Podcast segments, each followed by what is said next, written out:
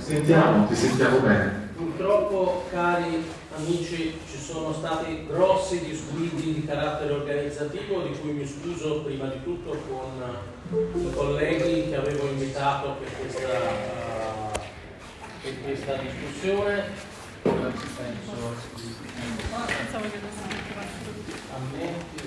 Sia con voi che seguite da casa sia con chi invece è venuto a seguirci in presenza. Non mi dilungo oltre eh, perché le cose di cui parlare sono tanti, vorrei cedere prima di tutto un attimo la parola al prorettore Guarino che è qui per un saluto ai nostri, ai nostri ospiti e convenuti. Allora, non mi ruberò tempo, siamo già invitati, lo porto anzitutto i saluti dell'Ateneo e poi saluti anche della direttrice del Dipartimento di Studi Letterari Linguistici e Comparati che non potrà essere con noi come si era ripromessa. E poi voglio semplicemente aggiungere che questa iniziativa è, è preziosa e, e credo che non sarà l'ultima, nel senso che il nostro impegno eh, per far capire quanto questa immane tragedia non abbia a che vedere con la cultura russa, con la cultura dei paesi dell'est, ma a che vedere con l'incultura che è presente in Russia come in noi in tanti altri paesi, compreso il nostro. E non è la cultura russa che, che ha prodotto l'invasione dell'Ucraina, ma l'ha prodotta una, un'ideologia ipernazionalista, potremmo anche definirla fascistoide, che non è il monopolio di Putin, è purtroppo diffusa, purtroppo diffusa. quindi diciamo, la condanna di, questa, di questo scempio, di questa barbarie che, che, che è avvenuta eh, deve essere però al tempo stesso l'occasione per una riflessione profonda non soltanto di quello che sta succedendo in Ucraina, in Russia, nei paesi vicini, ma anche dei pericoli che occorrono alle nostre stesse società, dove quelle idee sono presenti non solo con la pressione diciamo, economica che viene da lì, ma anche diciamo, come radice profonda che in qualche caso è, è ben radicata anche qua. Quindi attenzione, eh, non è soltanto un conflitto fra due paesi, ma piuttosto è un conflitto fra diverse visioni del mondo. In questo caso bisogna stare molto molto attenti a capire di che visione del mondo si sta parlando. E in questo, nel caso specifico, ci possono aiutare quelli che quella visione del mondo, quella costellazione, visione del mondo che, è nata e, si è sviluppata eh, in Russia, chi appunto queste cose le conosce, può far eh, avvicinare e, e, capire un po' meglio insomma, di quanto si stia facendo in India in questo periodo. Non vi rubo altro tempo, buon lavoro, grazie. Io ringrazio il professore Guarino e per fortuna avevamo dato, aspettate che anche, puoi mettere il digitatore se vuoi. Per fortuna avevamo dato a questo nostro incontro un taglio già inizialmente abbastanza informale, siamo tutti colleghi di discipline diverse, ma siamo anche tutti amici di lunga data, ci conosciamo e pensavamo appunto di impostare la cosa interagendo in modo abbastanza libero, magari facendo prima, io peraltro gestirò un po', farò il moderatore, mi interessa più che altro sentire quello che hanno da dire i nostri, uh, i nostri colleghi, ossia Giovanni Savino dell'Università di Parma, ex uh, docente all'Accademia Presidenziale di Mosca, poi scisso quel, quel contratto di lavoro per motivi che ora non stiamo qui a trattare. Che sono evidenti, diciamo. Che non sono abbastanza, abbastanza evidenti. Francesco Dallaglio, succede qua, la connessione, sentite, vabbè, intanto andiamo avanti, poi se si, se si riattacca, si riattacca, non è che posso no. Ora poi, intanto vi presento poi Francesco Dallaglio, Accademia delle Scienze di Bulgaria, storico, e Chiara Vitucci, uh, si occupa di diritto internazionale all'Università della Campania Luigi Vanvitelli. Esattamente. Io, se i colleghi sono d'accordo, passerei per prima cosa la parola a Chiara, anche perché noi già ci conosciamo, abbiamo già sentito varie volte cosa, le nostre posizioni, mentre invece tu sei un po' una new entry e tratti la cosa da un punto di vista tecnico a noi parzi- più che altro sconosciuto, praticamente sconosciuto, ma direi piuttosto importante per uh, come si stanno andando a mettere le cose. Vai. Allora, grazie. Eh, io ho portato qualche strumento del mestiere, non vi preoccupate, non, giusto così mi potrebbe essere utile in caso di domande. Eh, diritto internazionale, mm, io studio il diritto internazionale. Mm, per noi le guerre sono occasioni ghiotte, oh, devo dire, mi dispiace dirlo, però il diritto internazionale si occupa della pace e della guerra. In pace si studia il commercio e in guerra si studiano tantissime cose perché un tempo si diceva che quando c'è la guerra non c'è diritto, che la guerra quindi non è regolata, però per fortuna dalla famosa battaglia di Solferino quantomeno, quindi alla fine dell'Ottocento non è più così. Anche le guerre vanno regolate, ci sono delle regole del, dei conflitti armati che è proprio tutto un settore del diritto internazionale, ci sono esperti, si chiamano gli esperti di diritto umanitario. Eh, le, avrete sicuramente sentito parlare delle famose quattro convenzioni di Ginevra, non a caso del 1949, quindi immediatamente successiva al secondo conflitto mondiale. Secondo conflitto mondiale, qual è stata la caratteristica? Eh, sono morti tantissimi civili. La guerra cambia, diventa una guerra in cui eh, si combattono gli eserciti, però ci sono tantissime vittime civili. Eh, poi si è evoluto ulteriormente, nasce alla fine dell'Ottocento questa branca del diritto, si evolve ed è quella, quella branca del diritto che ci dice che non si, esistono obiettivi legittimi in guerra e obiettivi non legittimi. Eh, non si può bombardare un ospedale, ma se nell'ospedale ci sta una fabbrica di bombe o si sta addestrando il nemico, si può, diventa da un obiettivo non legittimo in quanto ospedale può diventare dal punto di vista del diritto un eh, obiettivo legittimo e questo che cosa ci dice? Ci dice che, che cosa si può e che cosa non si può fare. Sono entrata, mi sono proprio tuffata un po' per il ritardo con cui veniamo, però forse è anche il caso di fare, è vero che siamo al terzo mese di guerra, però due passi indietro, la guerra, guerra, perché la chiamiamo guerra? In realtà dal punto di vista del diritto internazionale ciò che è successo il 24 febbraio è una rottura della pace o atto di aggressione. Questa è l'unica definizione che dal punto di vista del diritto internazionale ci può stare. Qui ho l'altra pezza d'appoggio che è la Carta delle Nazioni Unite e che è una cosa vietata. Le Nazioni Unite, anche queste nate dopo la Seconda Guerra Mondiale, eh, stabiliscono una nuova forma di divieto dell'uso della forza tra gli stati. Eh, prima c'era il famoso patto di Parigi, il patto eh, Brian-Kellogg, Kellogg-Brian a seconda di chi si mette prima, che stabiliva un divieto assoluto dell'uso della forza armata nei rapporti tra stati. Era vietato totalmente, salvo sempre il caso della legittima difesa questa, questo divieto totale, che poi vediamo praticamente tutti gli stati che lo firmano, se pensiamo lo firma l'Italia, ma già stava preparando la guerra di aggressione in Etiopia, quindi lo firma un po' con una sorta di riserva mentale, però poi con la seconda guerra mondiale, la fine della seconda guerra mondiale e la Carta delle Nazioni Unite cambia la concezione. Non tutte le guerre sono vietate, sono ci sono delle guerre vietate, che sono le guerre di conquista territoriale, le guerre contro l'indipendenza di uno Stato.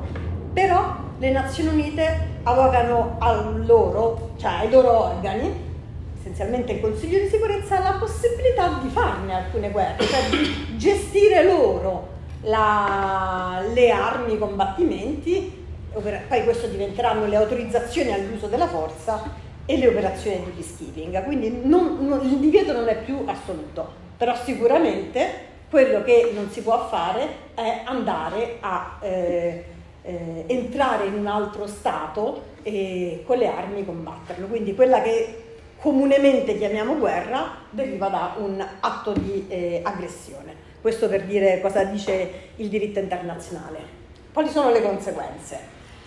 Uh, chi è attaccato si può difendere, può legittimamente, quindi mentre chi invade usa illegittimamente la forza, secondo la nuova nozione sono 193 gli stati parti delle Nazioni Unite, quindi praticamente tutti, dico sempre praticamente perché poi ci sono degli stati che per vari motivi non, non, sono, non sono, parte. Ehm, quindi chi può, non si può aggredire ma ci si può difendere e questo pure sta scritto nella Carta delle Nazioni Unite che mette per iscritto un principio che però è anche consuetudinario, la legittima difesa, che è individuale da parte dello Stato aggredito o collettiva. Quello che sta succedendo adesso dal punto di vista della reazione degli altri stati, gli stati che stanno inviando le armi, perché poi questo è eh, il modo in cui si sta agendo la legittima difesa collettiva è proprio un caso di legittima difesa collettiva. Eh, in questo praticamente quasi tutti i miei colleghi, noi litighiamo molto tra internazionalisti, ma su questo siamo quasi tutti d'accordo, c'è un'unica, diciamo, ci sono dei requisiti procedurali che non sono stati usati.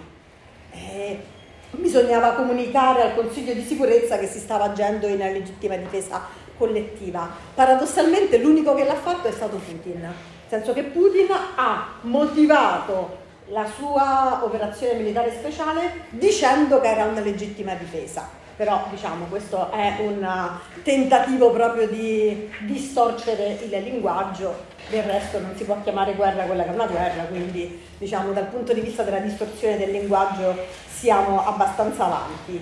E, e l'articolo 51 della Carta delle Nazioni Unite dice che eh, nessuna disposizione, quindi anche le disposizioni che vietano l'uso della forza armata, eh, pregiudica il diritto naturale di autotutela individuale o collettiva nel caso in cui abbia luogo un attacco armato contro un membro delle Nazioni Unite.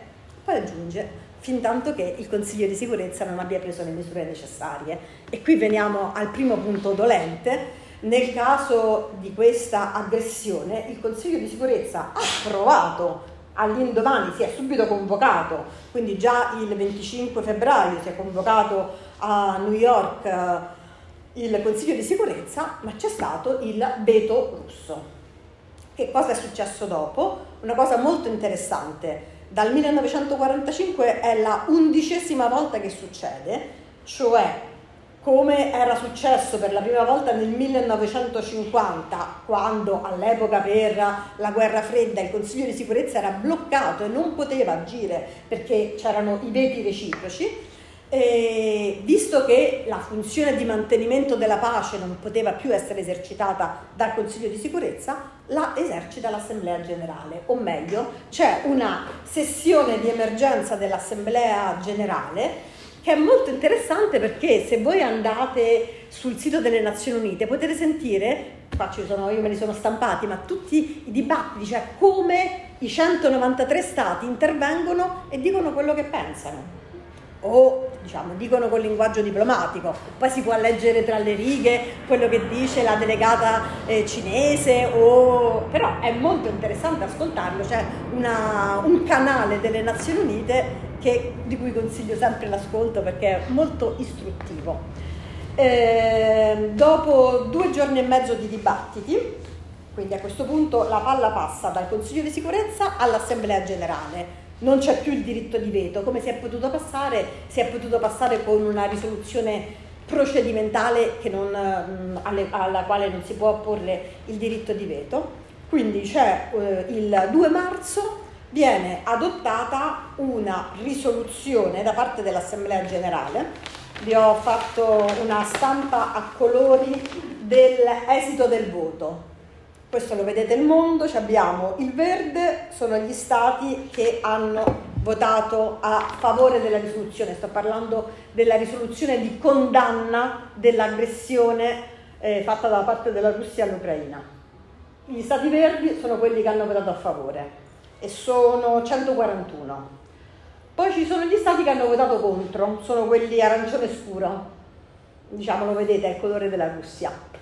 Però non c'è soltanto la Russia, oltre alla Russia ce ne sono altri quattro, potete cercarli, e comunque eh, quello che eh, colpisce è anche rispetto ad una aggressione così palese, il grandissimo numero, li vedete, cioè sono 35, di stati che si astengono e poi ce ne sono alcuni che si allontanano per non votare, che è una cosa che succede tipicamente anche da noi in Parlamento, sono quelli che gli scappa pipì per andare il momento del voto. E, e succede anche alle Nazioni Unite quando, quando si vota. Che cosa si nota in questa cartina? Si nota, cioè, sembra quasi una riedizione della guerra fredda.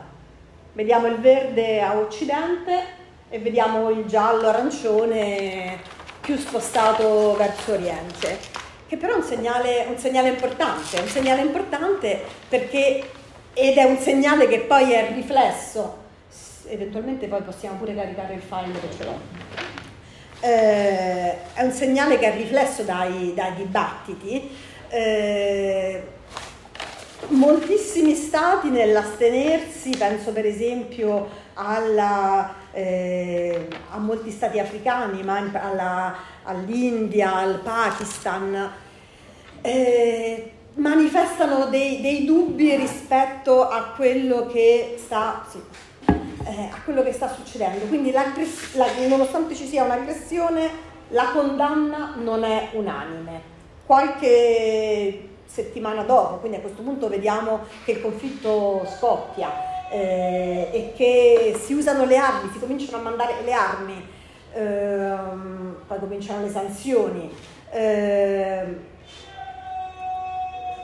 gli, gli, stati eh, continuano a monitorare la situazione, la successiva risoluzione sempre dell'Assemblea generale in questa sessione straordinaria più o meno riflette gli stessi equilibri ed è abbastanza strano perché è una, anche questa una risoluzione in cui si, eh, mh, mm, ci si preoccupa degli aspetti umanitari della, della guerra, perché con la guerra, lo sappiamo, l'abbiamo visto, i polacchi molto più di noi, la Polonia ancora più di noi, cioè da, la, cominciano a fuggire dall'Ucraina milioni di persone e quindi occorre occuparsi, anche questo lo fanno molte organizzazioni anche internazionali, occuparsi della gestione dei rifugiati.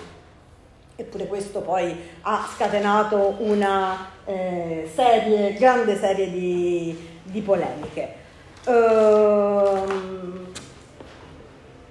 due, altre due cose, quindi vi ho detto che in guerra non tutto è lecito, e eh, da, quasi dall'inizio mi ricordo che avevo visto un'immagine fatta da qualche grafico dove c'era un cartello stradale eh, dove a posto delle varie frecce dappertutto c'era scritto l'AIA. Perché l'AIA? Perché l'AIA è il luogo nei Paesi Bassi dove hanno sede tantissimi tribunali. Questo è stato un conflitto che è stato subito portato davanti ai giudici internazionali e i giudici internazionali sono tantissimi c'è la Corte internazionale di giustizia che sta all'AIA, che si occupa dei conflitti tra stati. E lì subito l'Ucraina ha fatto una eh, richiesta per un caso eh, contro la, la Russia. Devo dire, il caso è elaborato molto bene, avevano dei buoni giuristi, perché eh, per andare davanti a un giudice internazionale c'è bisogno non è che si può andare come davanti al giudice di pace o davanti al tribunale civile o penale, no, perché tutti gli stati sono uguali, quindi per andare davanti a un giudice che giudichi degli stati c'è bisogno che gli stati siano d'accordo, devono dare il loro consenso. È chiaro che se c'è un conflitto non lo danno in quel momento il consenso, però esistono dei meccanismi precedenti. Uno di questi meccanismi sta nella Convenzione del genocidio, che è una convenzione anch'essa nata all'indomani della seconda guerra mondiale nel 1948, tra le carte che mi sono portate in caso di domande, eh, che stabilisce che se c'è un contrasto di interpretazione su che cosa è un genocidio o se c'è genocidio, si possa chiedere il parere alla Corte internazionale di giustizia e questo ha fatto l'Ucraina. Ha chiesto alla Corte internazionale di giustizia, attenzione, non già di chiedere che c'è un genocidio, no, non è questo che ha chiesto, ha detto che c'era un contrasto tra la visione della Russia e dell'Ucraina su che cosa era genocidio, perché una delle motivazioni che aveva addotto Putin per fare la guerra è che doveva intervenire per salvare la popolazione eh, russa, russofona dal genocidio. E quindi attraverso questo meccanismo si va davanti alla Corte, l'Ucraina chiede delle misure cautelari provvisorie che vengono anche concesse e votano a favore anche, giudice russo no, però la giudice cinese per esempio, su, mm, diciamo, mm, perché effettivamente c'è questo contrasto, che cosa si può fare in caso di genocidio? Si può, che sarebbe al testi della Russia, invadere, usare la forza in caso di genocidio per proteggere la popolazione dal genocidio? E quindi questo è uno dei tribunali, sta all'AIA.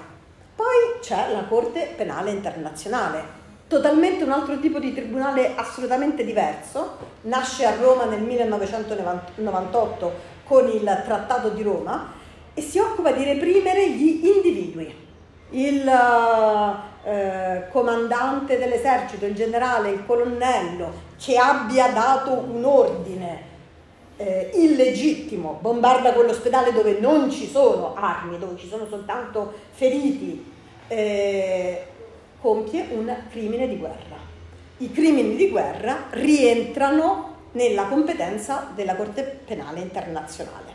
La Russia non è parte dello Statuto di Roma, l'Ucraina non è parte dello Statuto di Roma, però già nel 2014 hanno scelto diciamo non a caso e poi nel eh, 2021 di nuovo l'Ucraina dà alla Corte Penale Internazionale la competenza di occuparsi di alcuni crimini che rientrano nello statuto della Corte Penale Internazionale. Tra questi però non ci può essere, per come è fatta lo statuto della Corte, l'atto di aggressione. Quindi la Corte Penale Internazionale, quale, della quale vi, vi dico una, un minuto, poi mi dici tu pure mi dai i tempi, eh, perché io potrei intrattenervi troppo, quindi poi mi devi bloccare.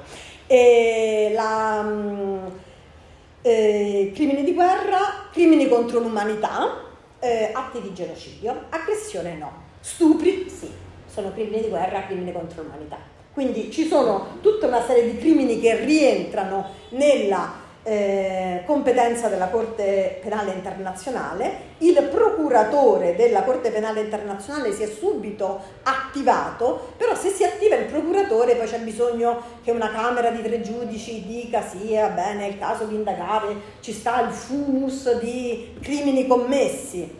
Ehm, che succede? Succede che eh, se invece la richiesta la fanno gli stati, non c'è bisogno di questo filtro fatto da parte dei giudici. 43 stati ad oggi hanno eh, chiesto alla Corte Penale Internazionale di occuparsi dei crimini, quindi crimini commessi non dallo Stato. Prima, il primo tribunale di cui ho parlato si occupa di Stato.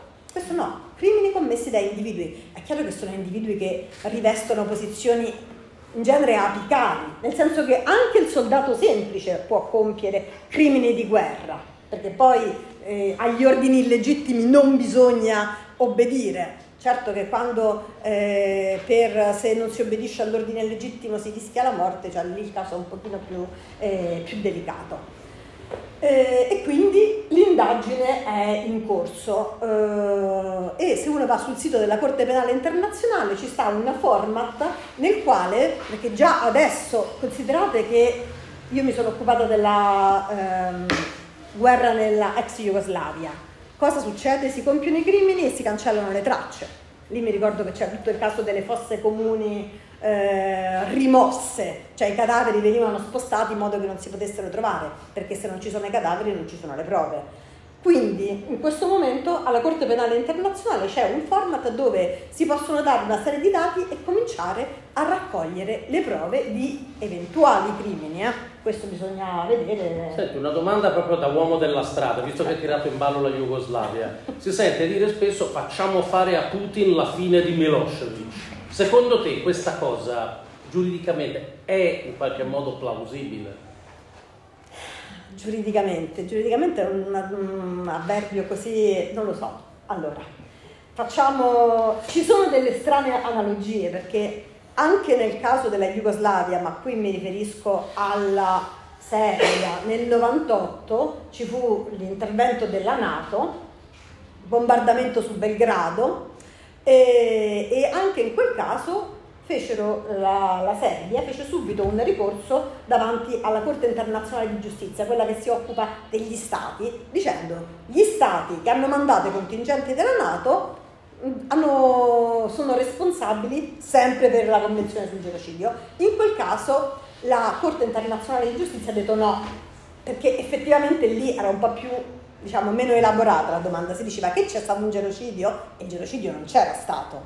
Adesso invece la domanda è diversa. Per quanto riguarda i, i crimini, eh, se si ricostruisce la catena di comando e Putin ha detto, eh, si, si, ricostruisce che ha eh, ordinato di commettere degli atti che sono crimini di guerra, attenzione adesso sto parlando, ho detto che la Corte Penale Internazionale non si può occupare del crimine dei crimini dell'atto di aggressione, non se ne può occupare perché non ha la competenza da parte degli stati, Ucraina e Russia, non ce l'ha, però di crimini di guerra contro l'umanità e eh, atti di genocidio sì, quindi se si stabilisce che si deve provare, eh, la, la responsabilità penale individuale anche di un capo di Stato deve essere provata.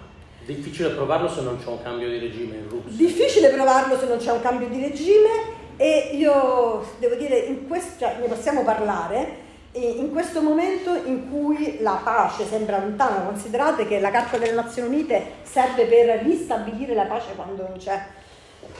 Parlare eh, di eh, ristabilire la pace, la soluzione di questa controversia, eh, mettendo sul piatto della bilancia la punizione dei criminali, io la vedo diciamo, per quello dico giuridicamente un avverbio un po' strano, la vedo molto difficile. Cioè, io sarei, adesso stanno raccogliendo comunque le prove. Nel senso, non puoi intanto, cercare di fare la pace con uno e nel frattempo dire io ti mando, intanto, ti faccio fare la fine di Milosevic. Intanto eh, cerchiamo di eh, trovare una pace. La pace è chiaro, in un mondo così, cioè, la pace deve essere voluta, deve essere una pace, una, una, una soluzione comunque di compromesso. Nel senso che se no non è accettato e se no si ricontinua. Quindi c'è questo problema sulla punizione Io temo che alle potenze occidentali di cosa pensa il Ghana delle responsabilità della Russia non frega assolutamente niente. La bello butto giù proprio. Sì, e, cioè, con que- e, con questo magari per il, mom- per il, momento, per il momento. Assolutamente. Quindi, Se posso, ringrazio a nome no, di tutti. Sono io che invece ringrazio voi e devo dire il motivo, a parte l'amicizia con eh, Guido, mi chiamo Guido. Guido, sì, lo so che ti chiami Guido. e, Siamo da 30 anni. Sì, ma il motivo per cui io sono qua è per imparare, perché ho detto, cioè, non mi capita cioè, andare in un contesto dove veramente le persone sanno, possono leggere i documenti. Io leggo tutte le traduzioni in inglese, magari mi hanno fregato. Quindi sono contentissima di stare qui e di ascoltarvi. Bene, grazie. Direi, se siete d'accordo, di procedere in ordine alfabetico sì. e passo quindi la parola al collega Laglio. Sì. Sì. Fate un piccolo avvicendamento sì, così ti vedono quelli che ci esatto. ascoltano da casa. Io non ho, non ho presentazioni invece, salve. Buongiorno a tutte e a tutti. Allora, io sono qui... Um, uno quarto tra cotanto segno, diciamo così, per fare una citazione, dantesca, perché della questione eh, russa in quanto Russia, soprattutto la questione contemporanea, ovviamente c'è chi eh, naturalmente ne sa più di me. Eh, la questione però è questa, io mi occupo, ognuno si occupa di cose, io mi occupo di guerre, ok? Cioè nel senso, bene o male so come si combattono, fortunatamente non sono mai stato chiamato a combatterne nessuna, forse per fortuna, proprio perché so come si combattono, quindi diciamo avrei, fatto, avrei seguito delle, delle, scelte un po' diverse da quelle che sono state seguite, eh, seguite al momento. Allora noi ci troviamo in una situazione piuttosto particolare, nel senso che eh, da quando è cominciata l'aggressione, giusto? Quella che legalmente è un'aggressione a uno Stato sovrano, ovvero sia l'invasione della Russia da parte della Russia del, dell'Ucraina, ci siamo trovati immediatamente in una condizione, parlo dal punto di vista del pubblico, okay? in una condizione nella quale non è stato immediatamente chiaro che cosa stia succedendo. Ovvero sia, le notizie in Russia vengono date in un certo modo, in Ucraina vengono date in un certo modo e da noi vengono date in un certo modo. Um, uno dei pilastri, diciamo così, della propaganda russa è che effettivamente la Nato, di cui noi, ricordo, facciamo parte, è al momento in guerra con la Russia. Okay? Questa cosa dal punto di vista tecnico non è necessariamente vera, dal punto di vista pratico, nel senso di controllo e filtraggio delle notizie che giungono all'opinione pubblica dei paesi NATO, inclusi noi, questa cosa è assolutamente vera. Nel senso che fin dall'inizio del conflitto, per motivi ovvi e anche legittimi da un certo punto di vista, il tipo di narrazione, il tipo di discorso che è stato fatto sulla guerra è il tipo di discorso che, passatemi il termine, conviene all'Alleanza Atlantica e all'alleato dell'Alleanza Atlantica, ovvero sia l'Ucraina. Dal punto di vista morale noi siamo pienamente d'accordo con questa, eh, con, con questa cosa, dal punto di vista pratico, soprattutto per chi è uno storico come me, indipendentemente, come Giovanni del resto, come altri, indipendentemente da quelle che possono essere le nostre valutazioni etiche, le nostre valutazioni morali, le nostre simpatie, diciamo così, nei confronti di quello che gli americani chiamano underdog, cioè dello sfavorito, dobbiamo un attimo cercare di capire cosa realmente stia succedendo. Perché? Perché se non capiamo cosa realmente sta succedendo sul campo, per la questione politica, per la questione economica, io non parlo perché non sono un economista, assolutamente, per quanto riguarda la questione politica, il fronte interno cosiddetto, eccetera, eccetera, c'è chi ne sa molto più di me ed è tra l'altro presente qui in, in questo momento. Per ciò che riguarda invece il fronte, il fronte guerreggiato, il fronte combattuto, fin da subito ci siamo trovati di fronte a un discorso che era teso a provare e continua a essere teso a provare, eh, soltanto, non dico soltanto un punto della questione, cioè non dico soltanto a sostenere una delle due parti, che è ovviamente l'Ucraina dal nostro punto di vista, ma teso a presentare gli eventi bellici che hanno un loro carattere comunque di oggettività, ok? In un determinato modo. La, il discorso iniziale, ancora da prima della, dell'invasione, ancora prima dell'aggressione anzi, era un discorso abbastanza semplice. C'è una nazione molto forte, molto potente, che è la Russia, con un esercito straordinariamente numeroso, con una quantità di armi moderne, eccetera, eccetera, eccetera, contro uno Stato che definire piccolo è, insomma, certamente no, perché l'Ucraina è un paese bello grosso, rispetto alla Russia ovviamente è un paese molto piccolo, che ha un esercito piccolo, poche armi, pochi mezzi e che è sotto attacco da parte appunto di questa superpotenza. Questa cosa è assolutamente vera, nel senso che c'è uno sbilanciamento e una sproporzione di forze piuttosto marcata a favore della Russia da ogni punto di vista, sia dal punto di vista numerico, ma sul punto di vista numerico poi torniamo un attimo dopo, perché è interessante questa questione, che soprattutto dal punto di vista tecnologico. Quindi questa cosa è assolutamente vera. Che però, che però l'esercito ucraino fosse un esercito poco numeroso, formato da simpatici ragazzoni che fino a dieci minuti prima non avevano niente a che fare con la guerra e si sono trovati in questa situazione, ecco questo non è vero. Nel senso che l'esercito ucraino è un esercito numeroso, molto numeroso, molto più numeroso per esempio della forza di invasione russa. Su questa cosa poi torniamo perché c'è tutta una serie di valutazioni strategiche da fare.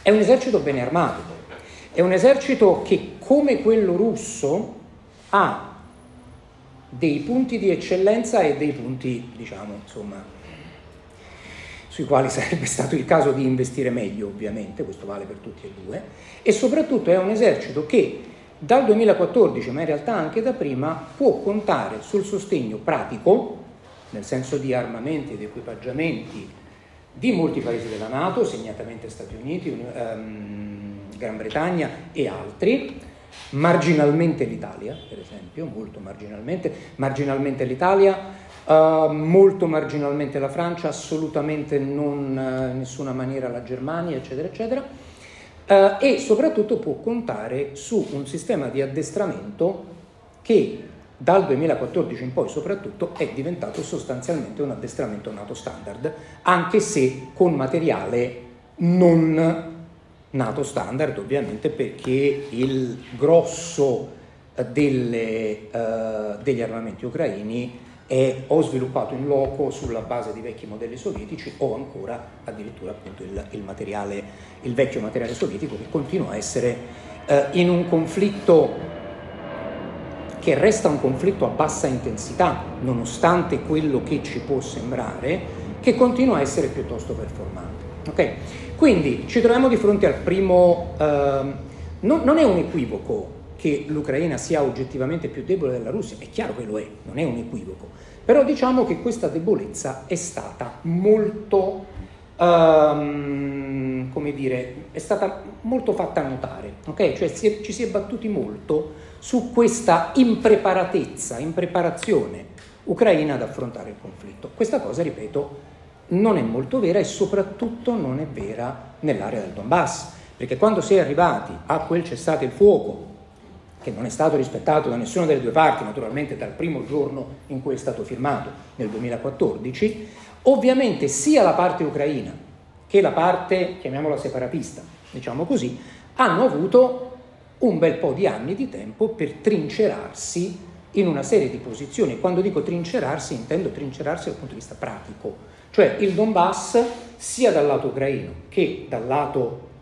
chiamatelo come volete, separatista, filorusso, come, come, più vi, come più vi aggrada, è sostanzialmente una delle aree più militarizzate del mondo. Soprattutto è un'area in cui entrambe le parti hanno fatto in modo che qualsiasi tentativo di avanzata da parte dell'una o dell'altra parte, i russi, i filorussi o russi nei confronti degli ucraini e viceversa, dovesse essere necessariamente incanalata in una serie di aree che in gergo tecnico si chiamano, potete capire quindi cosa vuol dire, killing fields, cioè i, i, i campi, le aree di uccisione, di distruzione, di sterminio. Se io voglio invadere il Donbass ucraino da parte russa o se voglio invadere il Donbass russo da parte ucraina, posso passare solo in una serie di strozzature che sono state potenziate e armate allo spasimo da entrambi i contendenti. Questa cosa deve essere chiara, perché fin dal principio dell'invasione si è battuto moltissimo sul fatto che nel Donbass, ed è un fatto vero, l'invasione russa procede con una lentezza spasmodica. Questa cosa è assolutamente vera. Il problema pratico però è che non può procedere in maniera differente. E non attenzione perché, o non solo, perché gli errori strategici russi ne hanno commessi quanti ne volete, come ne hanno commessi anche gli ucraini ovviamente. Le guerre, insomma, soltanto nella fantasia sono... Eh, operazioni militari pianificate perfettamente che hanno l'effetto che ci, che ci, si aspetta. Le guerre sono un macello nel quale ogni piano nel giro di 5 minuti passa nel totale dimenticatoio. Diceva okay? Lo diceva anche Tolstoi.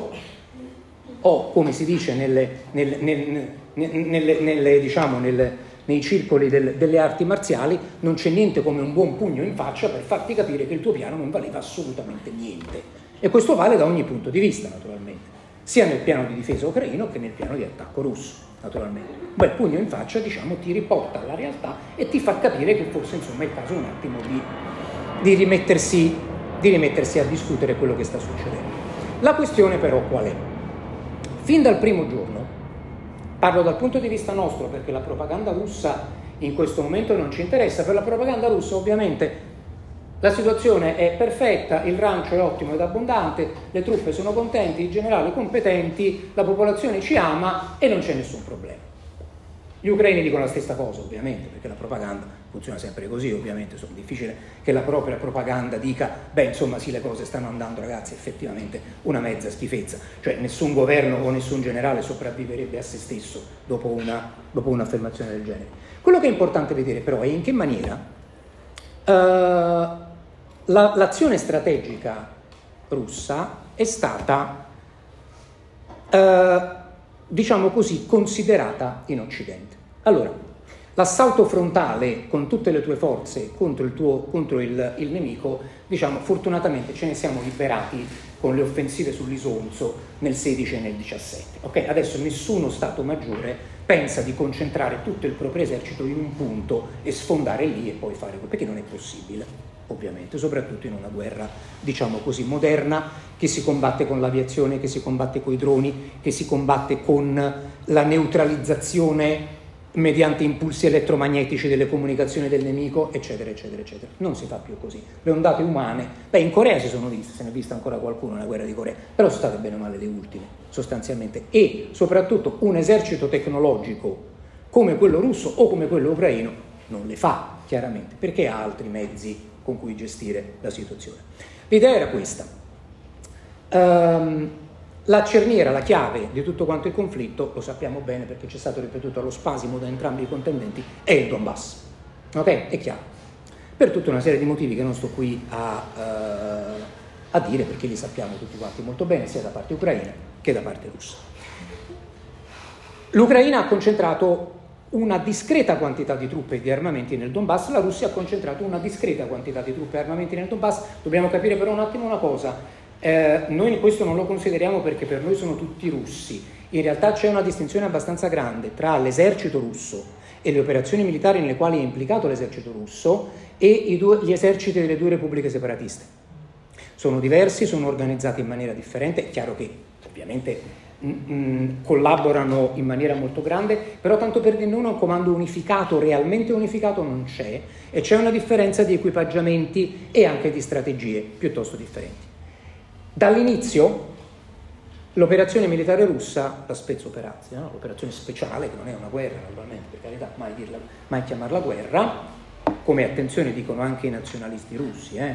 perché eh, noi immaginiamo che l'opposizione a come viene condotta la guerra in Russia sia fatta solo dai pacifisti, in realtà viene fatta tragicamente anche da nazionalisti che dicono perché non abbiamo ancora raso al suolo Kiev per esempio, eh? perché non abbiamo utilizzato alcune atomiche tattiche sui concentramenti di truppe? Cioè, è, è, vero che Putin è uno sciagurato, però mh, mm, diciamo che insomma ci sono anche dei personaggi in Russia che, insomma, con i quali io non, che io non vorrei insomma, vedere, vedere, al posto suo, mettiamola, mettiamola così. Però dicevo, um, quindi chiariamo anche questa cosa, delle operazioni militari nel Donbass, buona parte di queste operazioni militari sono condotte dall'esercito della Repubblica Popolare di Lugansk e della Repubblica Popolare di Donetsk, che è armato dalla Russia, che è organizzato dalla Russia, eccetera, eccetera, eccetera, ma quelli tecnicamente non sono russi. Eh, attenzione, questo anche va, va, considerato e questo anche va valutato. Okay? E quindi anche quando si fanno quei ragionamenti di perdite, e di materiali, va anche valutato quali perdite materiali sono realmente russi e quali perdite materiali sono Luhansk e Donbass. Tanto per dirne una, l'esercito di Luhansk e Donbass che T-90 non ce li ha. E questa è una cosa che, che, va anche valutata. D'altro canto, che se ne deve fare in quella che è essenzialmente una guerra di trincea? Ok? La Russia si è trovata di fronte a una necessità pratica, ovvero sia i miei obiettivi sono, e ci, ci rendiamo conto che sono questi, Giovanni ovviamente dissentirà con me e ha tutti i diritti di farlo, che sono principalmente il Donbass e la cosiddetta Novorossia. Okay? L'idea di prendere il controllo di tutta l'Ucraina con meno di 200.000 uomini non è fattibile, punto. Cioè non è una questione di essere incompetenti, è una questione che non è fattibile, cioè non è materialmente fattibile. Prendere il controllo di tutta l'Ucraina con meno di 200.000 non si può fare. L'idea che la Russia si aspettasse che l'esercito ucraino collassasse nel giro di 20 minuti non è pensabile, perché la Russia ha la sua intelligence, ovviamente, e questa cosa nel 2014 forse, forse poteva, non è successa, quindi non poteva succedere, ok, altrimenti sarebbe successa, ma forse aveva senso immaginare che potesse succedere. Adesso no, per tutta una serie di motivi. Tra l'altro, immaginare che la Russia pensasse che ci fosse la possibilità reale che l'esercito ucraino cambiasse casacca, significa anche dare del fesso alla Nato, che avrebbe sostanzialmente armato ed equipaggiato per otto anni un esercito che stava lì lì pencolante e, e, e, magari poteva effettivamente cambiare casacca. Questa cosa non è stata fatta perché? Perché la Nato sapeva molto bene che Al di là di alcuni cedimenti che ci sono stati, nel sud soprattutto, il grosso dell'esercito ucraino non avrebbe ceduto, come non ha ceduto, e questa cosa lo sapeva anche la Russia. Che poi naturalmente uno speri che le cose gli vadano bene, è questo un altro discorso, ovviamente. Però la Russia ha organizzato la sua invasione su quattro direttrici principali. Kiev, Kharkiv, il Donbass, ma lì non l'ha organizzato la Russia, tra l'altro, e Odessa. Di queste quattro direttrici principali si è realmente combattuto nel Donbass e in una di quelle aree che non faceva parte delle direttrici principali, ovvero sia la costa che va da Kherson più o meno al confine col Donbass, che nessuno degli... Ci vorrebbe una cartina dell'Ucraina, ma non oso toccare i confini. No, per carità, mamma mia.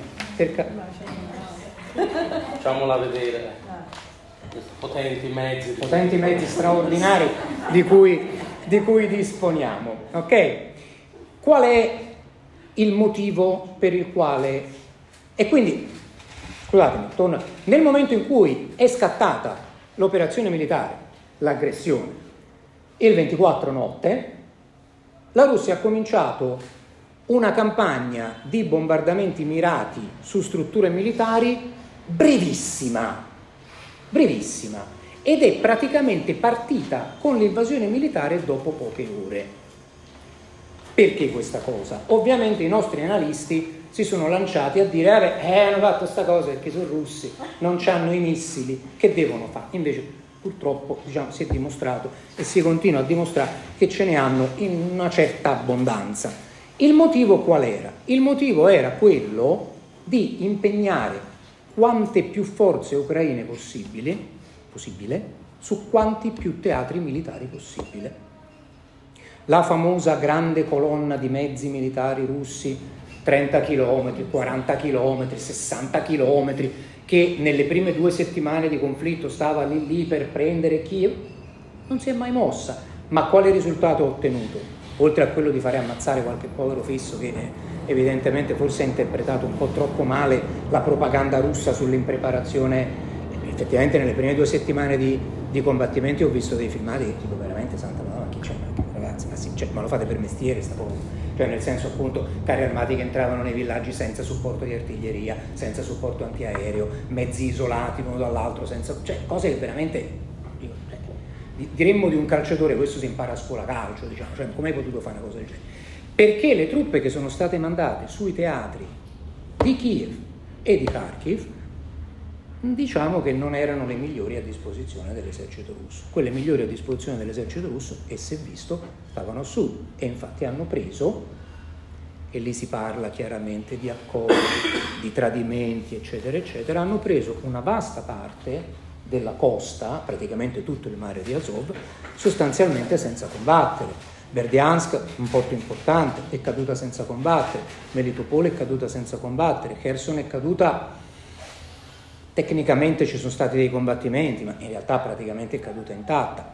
Mariupol è una questione diversa per tutta una serie di motivi eh, pratici che hanno a che vedere non solo con Azov, ma con quello che è successo nel 2014, eccetera. Lo sbarco a Odessa, che doveva esserci, non c'è mai stato, ovviamente, e anche qua non tanto perché i russi si sono spaventati delle difese antinave dell'Ucraina, ma perché è servito a immobilizzare 100.000 soldati ucraini a Odessa, al nord è servito a immobilizzare 100.000 soldati ucraini a Kiev e 100.000 soldati ucraini a Kharkiv, mentre il grosso dei combattimenti, la base logistica è stata nel sud. Perché nel sud? Perché il sud era fondamentale per avere un'altra direzione di attacco nel Donbass, da sud appunto, non più soltanto da est o da nord, ma anche da sud, e fare diciamo del Donbass una sorta, una sorta di sacca. D'altro canto ricordo che questa cosa è stata fatta tale e quale dalla coalizione eh, occidentale in, in Iraq nella prima guerra del Golfo, con la simulazione dello sbarco a Bassora, che non c'è mai stato ovviamente perché nessuno è così tanto pazzo da sbarcare dove ci sono i cannoni del nemico, ok? Eh, ma che ha bloccato la Guardia Repubblicana dell'Iraq lì, che si aspettava appunto questo grande sbarco in questa visione da Armageddon, no? così di battaglia finale per i destini del mondo.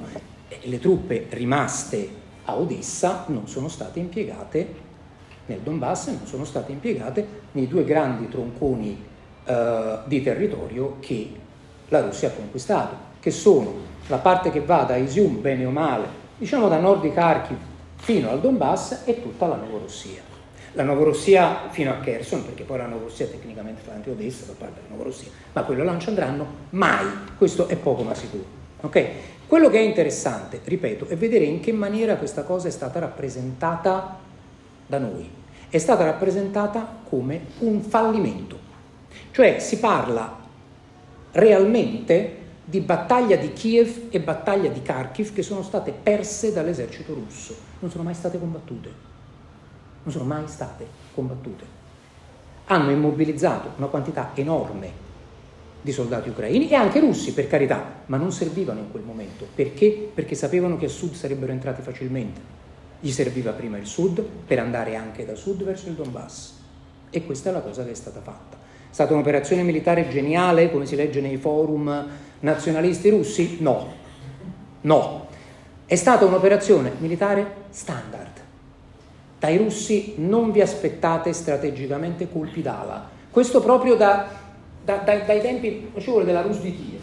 I russi hanno una strategia conservativa, accumulo e macino, accumulo e macino, accumulo e macino. Scusa, in questo rientra anche il fatto che le città conquistate vengano passate alla rete telefonica russa. Certo vengano messe le targhe autost- delle macchine russe e cominciano a usare russe. Qui se le vogliono tenere. Questa è un'altra questione molto importante da valutare.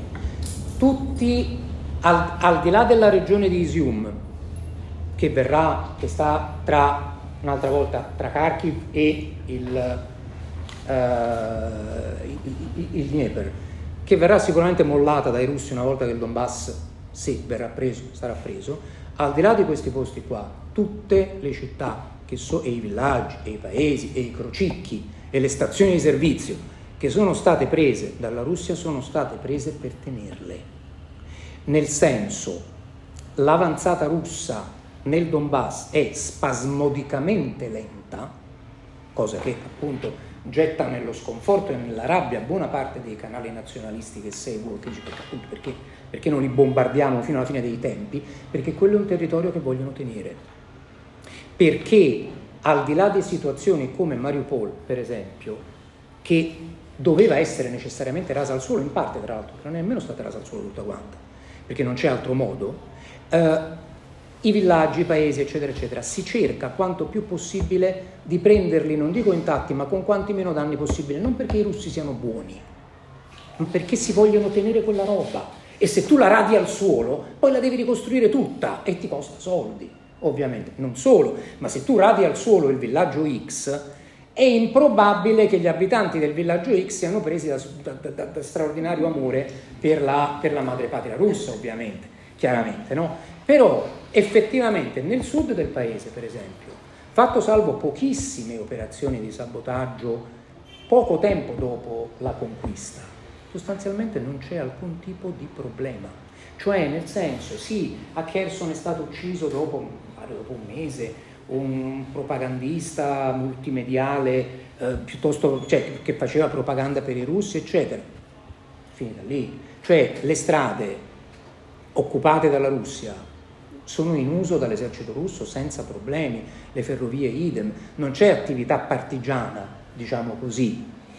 Questo perché? Innanzitutto perché ovviamente ci sono dei complessi sistemi di fedeltà all'interno di quella regione, naturalmente.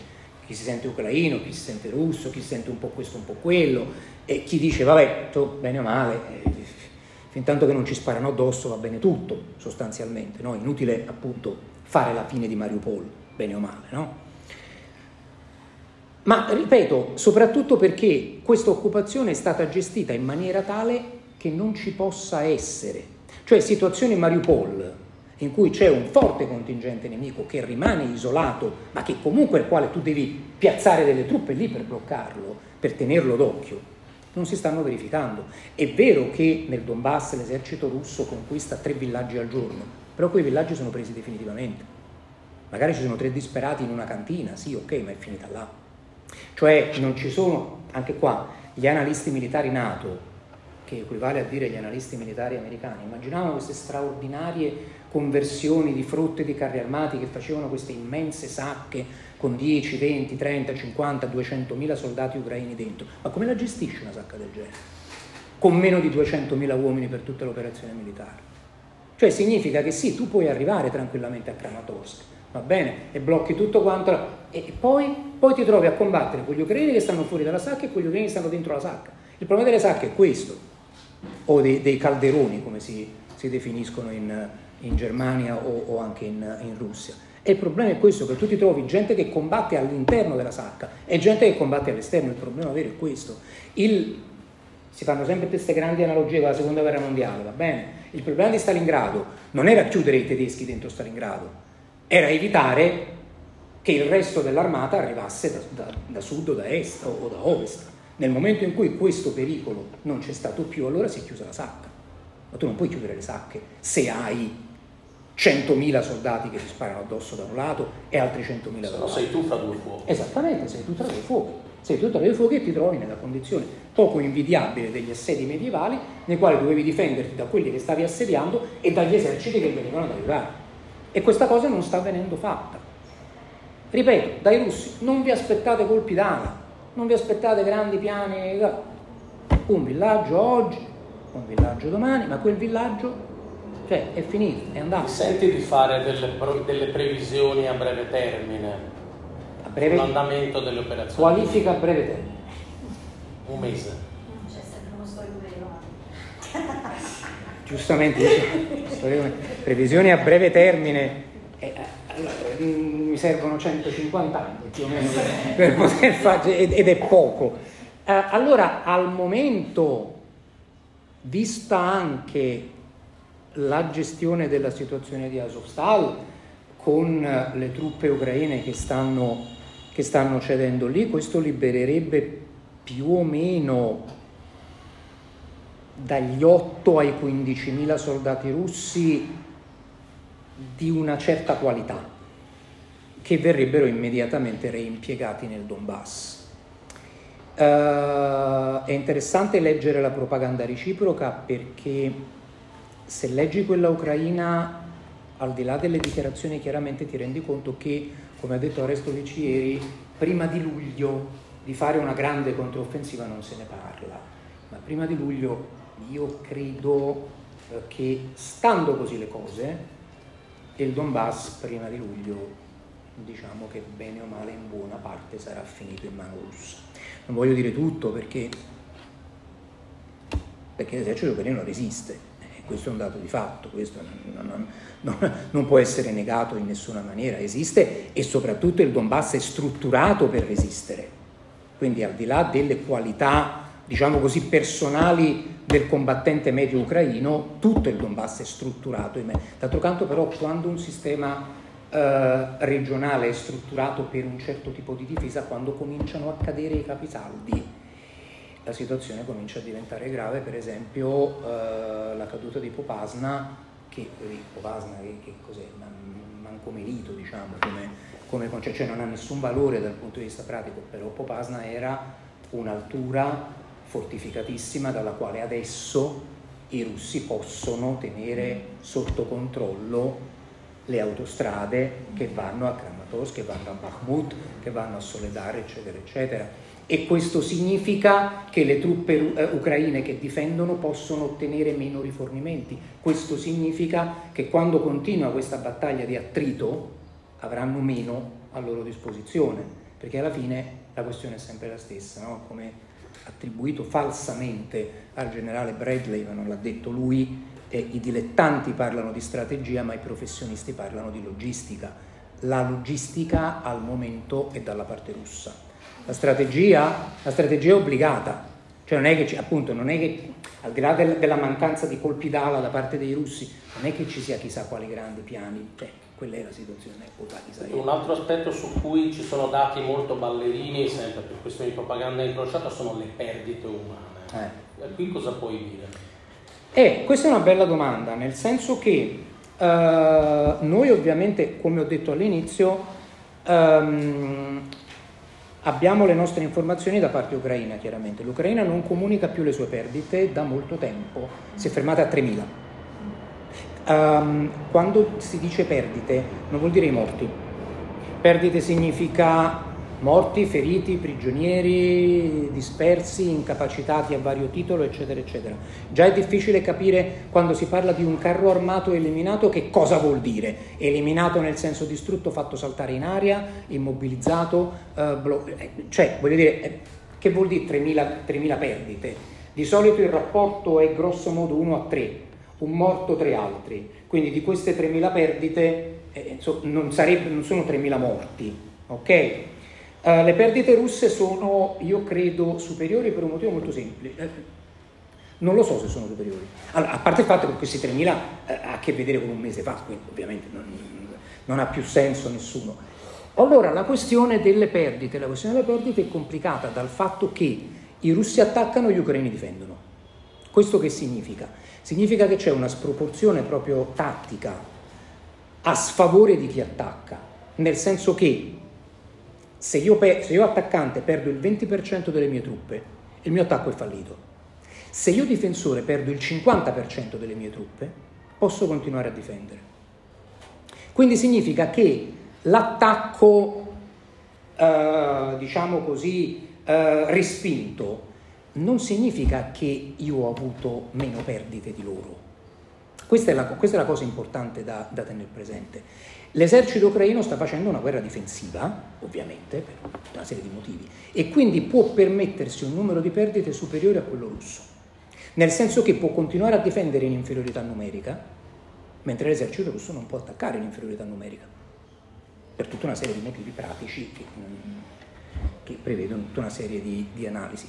Quindi, ieri leggevo il titolone del Guardian che la Russia Uh, potrebbe aver perso un terzo della sua forza di invasione. Ok, il problema si tratta di vedere l'Ucraina quanto ne ha persa. Questo è il problema reale. Cioè non significa niente, di, a parte che non credo ne abbia perso un terzo, se ne abbia perso di meno, vabbè, questo è un altro discorso. Poi, ovviamente, ripeto, i dati anche quelli non si hanno. Però il problema qual è? Il problema è sì, la Russia, ma ipotizziamo che abbia perso un terzo della sua... Va bene, non c'è problema. L'Ucraina quanti ne ha persi però? E soprattutto quante di queste perdite possono essere ripianate? Perché l'Ucraina è alla quarta mobilitazione, la Russia non ne ha fatta nessuna. Ha aggiunto tutta una serie di volontari, sicuramente, sì, certo, non è, part- cioè, non è che non è arrivato nessun altro al fronte a parte quelli che hanno cominciato l'invasione, però la Russia una mobilitazione non l'ha fatta. Se decidesse di fare una mobilitazione, butterebbe 2 milioni di uomini sul campo. E, insomma, è, è una situazione che cambia sui canali nazionalistici perché non mobilitiamo tutti? È perché non si può fare, perché costa soldi e perché lancia un messaggio politico che chiaramente non è gradevole ovviamente, no? dice no, eh, quelli che abbiamo, quello che abbiamo mandato prima non, non bastano, ce ne vogliono altri. Per il momento, ipotizzando come io ipotizzo, potrei sbagliare, ma non credo, uh, ipotizzando che l'obiettivo sia soltanto Donbass e Novorossia, per il momento gli obiettivi strategici sono più raggiunti dalla Russia che non dall'Ucraina. Ecco, mettiamola così. Dire chi sta vincendo, chi sta perdendo non ci interessa perché così si decidono alla fine dei supplementari, non si decidono durante, durante la partita. Quindi chi sta vincendo ora non ci interessa. Al momento ci sono più obiettivi strategici russi soddisfatti di quanti non ce ne siano ucraini e questo è un dato di fatto. Io per le domande aspetterei magari di aver sentito anche l'intervento di Giovanni, ti ringrazio veramente per... perché altro argomento sul quale se ne sentono di tutti i colori da parte di persone che non... Giovanni. Francesco mi invita a fare la polemica, ma non la farò perché in realtà questa è una, è una, è una storiella fra me e lui che abbiamo un comune tormentatore che dice che io e lui saremmo in disaccordo su alcune cose in realtà. Lo siamo? No, legittimamente. Ora ti spiego il perché non sono in disaccordo.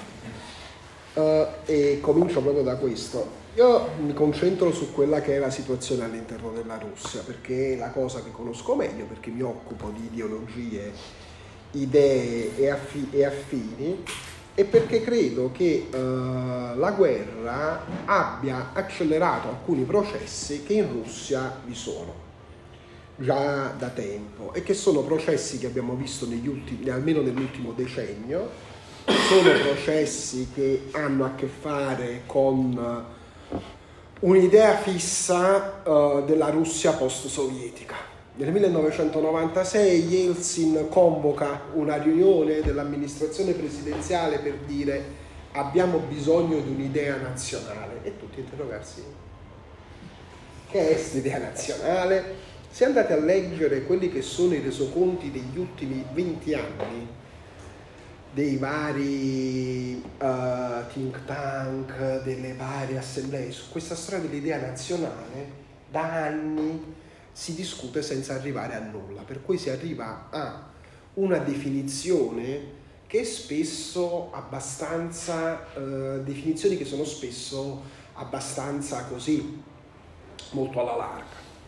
Ad esempio una che oggi è tornata di moda è quella del Ruski Mir, tra l'altro, che però vuol dire tutto e niente, nel senso che eh, la definizione è stata inventata in realtà da un'agenzia di uh, politecnologhi, cioè di, di, di, gente del marketing prestata alla politica, di cui ha anche responsabilità un personaggio che ormai da anni uh, imperversa, molto interessante per carità, che è Gleb Pavlovsky, che ha una serie di colpe riguardo a questo, perché Lusky Mir essenzialmente è una declinazione, è un brand, in uno degli articoli di presentazione dell'idea del Lusky Mir si parla proprio del brand, dobbiamo fare un'operazione di rebranding dell'immagine russa simile a quella della Camel che con il Camel Trophy, con le iniziative sportive, è riuscito a fare questo e per cui c'è entrato dentro di tutto. Lo vediamo anche in quelle che sono le definizioni che dà lo stesso Putin. Putin utilizza per la prima volta la, uh, la combinazione Ruskimir intorno al 2001 è un congresso di uh, compatrioti satichistveniki, cioè di quelli di russi che vivono al di fuori della Russia, e utilizza questa definizione. Poi a dare una, uh, una, concentrazione molto più reazionaria, potremmo definirla, molto più forte, la Chiesa ortodossa. Tant'è vero che oggi c'è addirittura il Consiglio uh, popolare dei, uh, mondiale dei Russi, che è un'iniziativa della Chiesa ortodossa, il cui vicepresidente è l'oligarca ultranazionalista, amico di Salvini e di altri personaggi simili, che è Konstantin Malofiev. E però questo tipo di idea nazionale è riuscito ad affermarsi definitivamente in Russia e qua mi collego alla questione della mobilitazione perché secondo me c'è anche un motivo di questo tipo. Per mobilitare devi conquistare le menti e i cuori.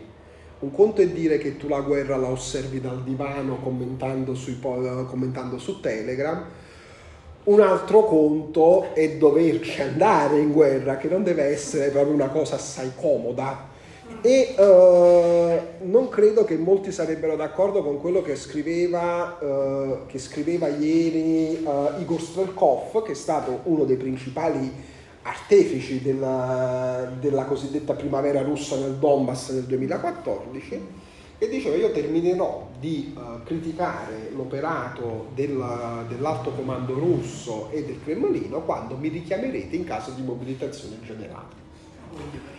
Eh, questo è il cofre, ma quello ci va, il problema, sono, il problema sono un altro, giusto un altro centinaio di migliaia di persone da convincere. Questo cosa, con questo che cosa voglio dire? Voglio dire che uh, la situazione all'interno della Russia ora comincia però ad essere, la guerra è quello che ci voleva per il regime di Putin, mettiamola così, perché permette finalmente di trovare una legittimazione a tutto quello che è stato fatto negli ultimi anni cioè al prosciugare il campo dell'informazione, eh, che spesso viene vista come un'informazione informazione indipendente russa soltanto come pro-occidentale, non è vero, ci sono vari tipi di uh, voci di, di questo tipo, permette il controllo totale di quello che si va a mobilitare, controllo che tra l'altro è stato anche provato ad essere esercitato in occasione del Covid. In Russia non vi è la vaccinazione obbligatoria, non vi è nulla di simile al, al Green Pass, per eh, il QR code si usa solo per accedere ai musei e in altre, in, in altre occasioni, però le manifestazioni si vietano in nome delle norme anti-Covid. E eh, proprio riguardo a questo, la- eh, e qui mi riallaccio a una cosa che diceva Francesco, anche al distacco che c'è fra Putin e quello che vorrebbero alcuni nazionalisti in Russia, alcune manifestazioni che sono state promosse dagli ultranazionalisti, ad esempio la marcia per, di solidarietà con l'esercito russo che doveva tenersi a marzo, è stata proibita dalle autorità della città, della città di Mosca per, eh, per- a causa delle norme anti-Covid. E questo tipo di restringimento fa capire che cosa? Che continua a esserci la stessa canzone che è stata cominciata a essere messa nel jukebox dalla metà degli anni 2000. Per cui il teatro all'interno della Russia, quello che si muove a livello politico, va deciso all'interno di un isolato a Mosca, che è l'isolato di Staria Ploshad, dove c'è l'amministrazione presidenziale. L'amministrazione presidenziale, per chi non lo sapesse, è una sorta di... ora non voglio fare il complottista, però ogni volta quando la sento dico questa cosa mi sento un po' così.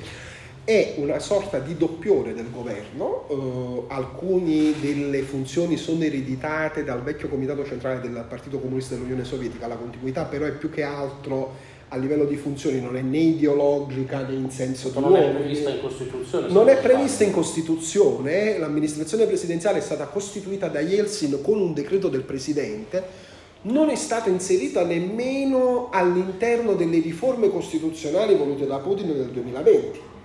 Questo che significa? Putin se l'è dimenticato o Putin vuole essere democratico? No, non inserire un organismo del genere permette di avere una facilità di manovra molto più ampia in quella che devono essere determinati. Per cui noi vediamo eh, nei territori occupati eh, del Donbass, Mariupol, Melitopol, Kherson, andare non tanto, eh, in Italia ci si concentra su quelli che sono i rappresentanti di Russia Unita, ma i rappresentanti di Russia Unita contano ben poco.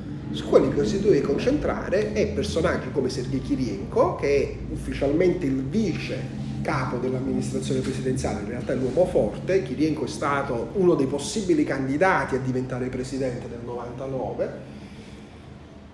Addirittura è stato a capo di un partitino che era l'Unione delle Forze di Destra alle elezioni del 2000 alla Duma e che era il partito che vedeva in Putin quello che era il sogno di parecchi liberal conservatori degli anni 90, il Pinochet rosso. Poi Kirienko ha avuto una lunga carriera come capo di Rosatom, che è l'agenzia atomica russa, e vedere Kirienko, che viene definito essenzialmente un liberale di sistema, andare sui territori, andare a Mariupol, andare a Kherson, andare a Melitopol, a vedere che cosa succede, vuol dire una cosa. Aspetta, dico, liberali di sistema sono i liberali che comunque sono leali nei confronti del governo di Putin. Poi ci sono la fronda però interna al sistema, ci sono poi i liberali fortemente critici col sistema putiniano che sono quelli al di fuori del sistema. Sì, sì, sì, sì, grazie della, Scusa, della scusa. No, è giusto, è giusto, è giusto.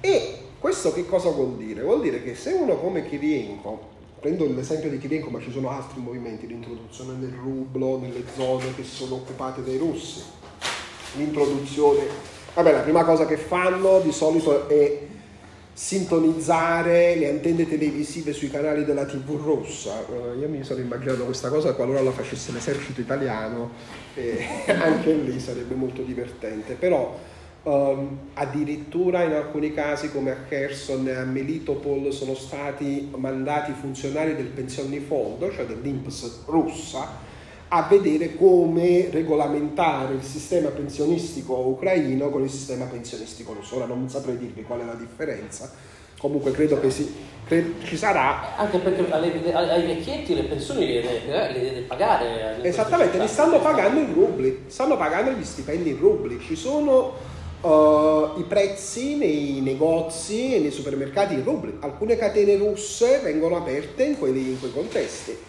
Quindi probabilmente sarà motivo di una trattativa Però c'è da dire una cosa, proprio il fatto che il Ruski Mir e che l'ideologia di Putin sia nazionalconservatrice, ma abbia il sapore del nazionalconservatorismo, ma poi sia essenzialmente... No, è che non, ha- non ha- non è un'ideologia strutturata come ce la pensiamo, come la pensiamo noi riguardo al È Novecento. una cosa postmoderna. È una cosa postmoderna, esattamente. Permette di dire, vabbè, non abbiamo ottenuto chissà quale grande successo nell'immediato, su questo io sono d'accordo, nell'immediato, nel, eh, nel Donbass o da altre parti, però abbiamo perso località che di solito anche io mi occupo di nazionalismo russo nella tarda imperiale. Zero, cioè per dirvi, elezioni alla seconda, alla terza e alla quarta Duma, quindi 1907 e 1912, eh, in- per il sistema elettorale che vi era, che era un sistema basato su curie, era un sistema che fortemente penalizzava le minoranze non russe, gli operai, i contadini, eccetera, di solito i nazionalisti russi ottenevano, eh, facevano man bassa nei governatorati che oggi fanno parte eh, dell'Ucraina, tranne in quello che era quello della Novorassia, cioè quello là in cui era incluso anche la regione di Kherson. Essenzialmente non importava niente a nessuno, anche perché quelle zone erano zone di nuovo insediamento, erano zone che fino alla fine del XVIII secolo non erano abitate, erano zone che inizialmente facevano parte del cosiddetto progetto greco di Caterina la Grande e del principe Potionkin, addirittura si parlava della possibilità di spostare la capitale dalla freddissima Pietroburgo in quelle zone e quindi non era nemmeno, non è nemmeno nelle mappe mentali del nazionalismo russo, cioè un territorio che sì, eh, c'è e oggi stanno costruendo tutta questa retorica postmoderna attorno a Kherson, grande città, patrimonio, del, patrimonio storico della Russia, così. La realtà è molto più semplice. Da Kherson parte il canale, eh, della il canale settentrionale della Crimea, da cui le acque del fiume Dnipro dove arrivano in Crimea e che è la ragione alla, eh, alla fine della fiera per cui Khrushchev decise nel 1954 di cedere la Crimea, di passarla dall'autorità di Mosca all'autorità di Kiev perché era più semplice gestire l'amministrazione del canale sotto un'unica direzione che partiva da Kiev che concordando la direzione fra Kiev, Sebastopoli e Mosca. Che la Crimea non ha sue fonti idriche, Esatto, deve essere Crimea- alimentata da quel canale. La Crimea è un po' come la Sicilia da questo punto di vista, non c'è- l'acqua non esiste e non c'è. Io quello che mi chiedo su quella, e su questo non ho una risposta, anticipo, è quanto possa costare alla Russia un'impresa del genere. Perché comunque in una situazione in cui, le ha contate lo speaker della Duma Vyacheslav Volodin, vi sono più di 10.000 sanzioni verso la Russia. In una situazione in cui comunque la Russia non ha abbastanza forza economica, non perché non abbia nulla da esportare, ce l'ha, lo esporta e non se ne può fare a meno in questo momento, quindi petrolio e gas e cereali, Uh, ma non ha nessun tipo di industria in grado di rispondere alla domanda interna perché non si produce, si produce assolutamente poco. E quello che si produce e si produce in modo egregio sono le armi, altra fonte di export della Russia in Africa e quanto possa resistere economicamente e quanto sia pronto una popolazione a sostenere questo costo. Popolazione che è molto differenziata è molto differenziata perché? Perché noi quando parliamo di Russia, eh, ora sui, nei giornali italiani e nei media italiani è di moda dire la Russia profonda, ma questi non conoscono manco la Russia di Mosca o di Pietroburgo. Non conosco anche il benedetano. quindi. Ma secondo me, non, sì, non- secondo me non è che riescano a conoscere molto pure al di fuori delle circonvallazioni interne delle- dei propri centri cittadini. Un po' è come dire l'Italia profonda, questa Sì. Val Brembana e la provincia di Benevento. Però un elemento, un elemento vero c'è, che nelle, provi- nelle regioni russe, e non è vero solo per quelle che sono al di là degli Urali, ma anche nella Russia centrale, Guido lo sa, io sono un appassionato di posti strani dove andarci, poi di solito coincidono con quelli dove è andato lui. Eh, Posso andare da una parte strana che Guido mi dice, ah ma io ci sono stato lì una volta. Così. Ma cosa che nessuno si aspetterebbe, ho girato molto per monasteri. Esatto, e anche io, quindi e alla fine lì il tipo di livello di vita è molto basso. Cioè noi parliamo di salari che vanno tra i 9.000 e i 30.000 rubli. Tradotto oggi con il cambio ufficiale, che è quello lì del, dell'euro a 63 rubli, sembrerebbe una cifra. Nella vita reale, con un'inflazione che già oggi viaggia tra il 17 e il 20%, parliamo di salari che vanno tra i 100 e i 300-400 euro. Nella Russia centrale questo è un grande problema. Perché? Perché la Russia centrale, la dinamica dei prezzi è condizionata da Mosca, dal fatto di essere vicini a Mosca. Per cui a Tver, a Yaroslav, a Vladimir, i prezzi a Tula, i prezzi più o meno sono simili a quelli di Mosca. Anche perché essendo relativamente vicine, per noi non sarebbero vicine, ma comunque dist- distano 200-300 km da Mosca, ci sono anche parecchi pendolari che casomai lavorano in settimana oppure addirittura conoscevo dei pazzi che andavano ogni giorno da Tver a Mosca, vanno e quindi portano quel tipo di ricchezza all'interno eh, della città. E questo è un problema per capire come Reggio, perché poi eh, è vero, ci son- è una questione di uomini, è una questione di armi, ma è anche una questione di soldi. E come fai? È soprattutto una questione di soldi. Poi magari più- potresti dire due parole anche sul sistema del previdenziale. Esattamente. In più è un sistema previdenziale che non è un, un sistema previdenziale, un sistema di stato sociale che non è un sistema in cui vi è burro e cannoni, ma è più simile a quella, a- a quella che credo fosse Mussolini, dicesse noi non vogliamo il burro ma vogliamo i cannoni, solo i cannoni. Per cui, eh, giusto per capirci, solo una parte dello stipendio eh, di un impiegato russo, di un qualsiasi lavoratore russo, questa cosa la so bene perché fino a poco tempo fa lo ero anch'io, eh, viene conteggiata nel retributivo. Tutto il resto sono i cosiddetti premi che vengono dati e che sono in parte sanciti dagli accor- dagli- dall'accordo. Accordo individuale, non esiste il contratto nazionale di lavoro. Si può lavorare, caso mio docente universitario, nello stesso dipartimento, con lo stesso, eh, con lo stesso incarico, ma ricevere salari completamente diversi. Questo per chi dice che Putin in fondo è un comunista. Comunista. Esattamente, esattamente. Per cui uno può ricevere un salario di 50-60 mila rubli e un altro riceve un salario di 180 mila rubli e tu non sai perché, avendo più o meno gli stessi incarichi che. A livello sanitario la sanità in Russia è eh, in dotazione regionale, questo vi ricorderà sicuramente tante belle cose. Per cui durante il Covid cosa succedeva? Mosca città e la regione di Mosca sono riuscite più o meno a garantire un'assistenza, Mosca molto di più, la regione di Mosca un po' di meno, a chi si ammalava di Covid. A Tula, a Vladimir, a Pskov non c'erano le bombole per l'ossigeno.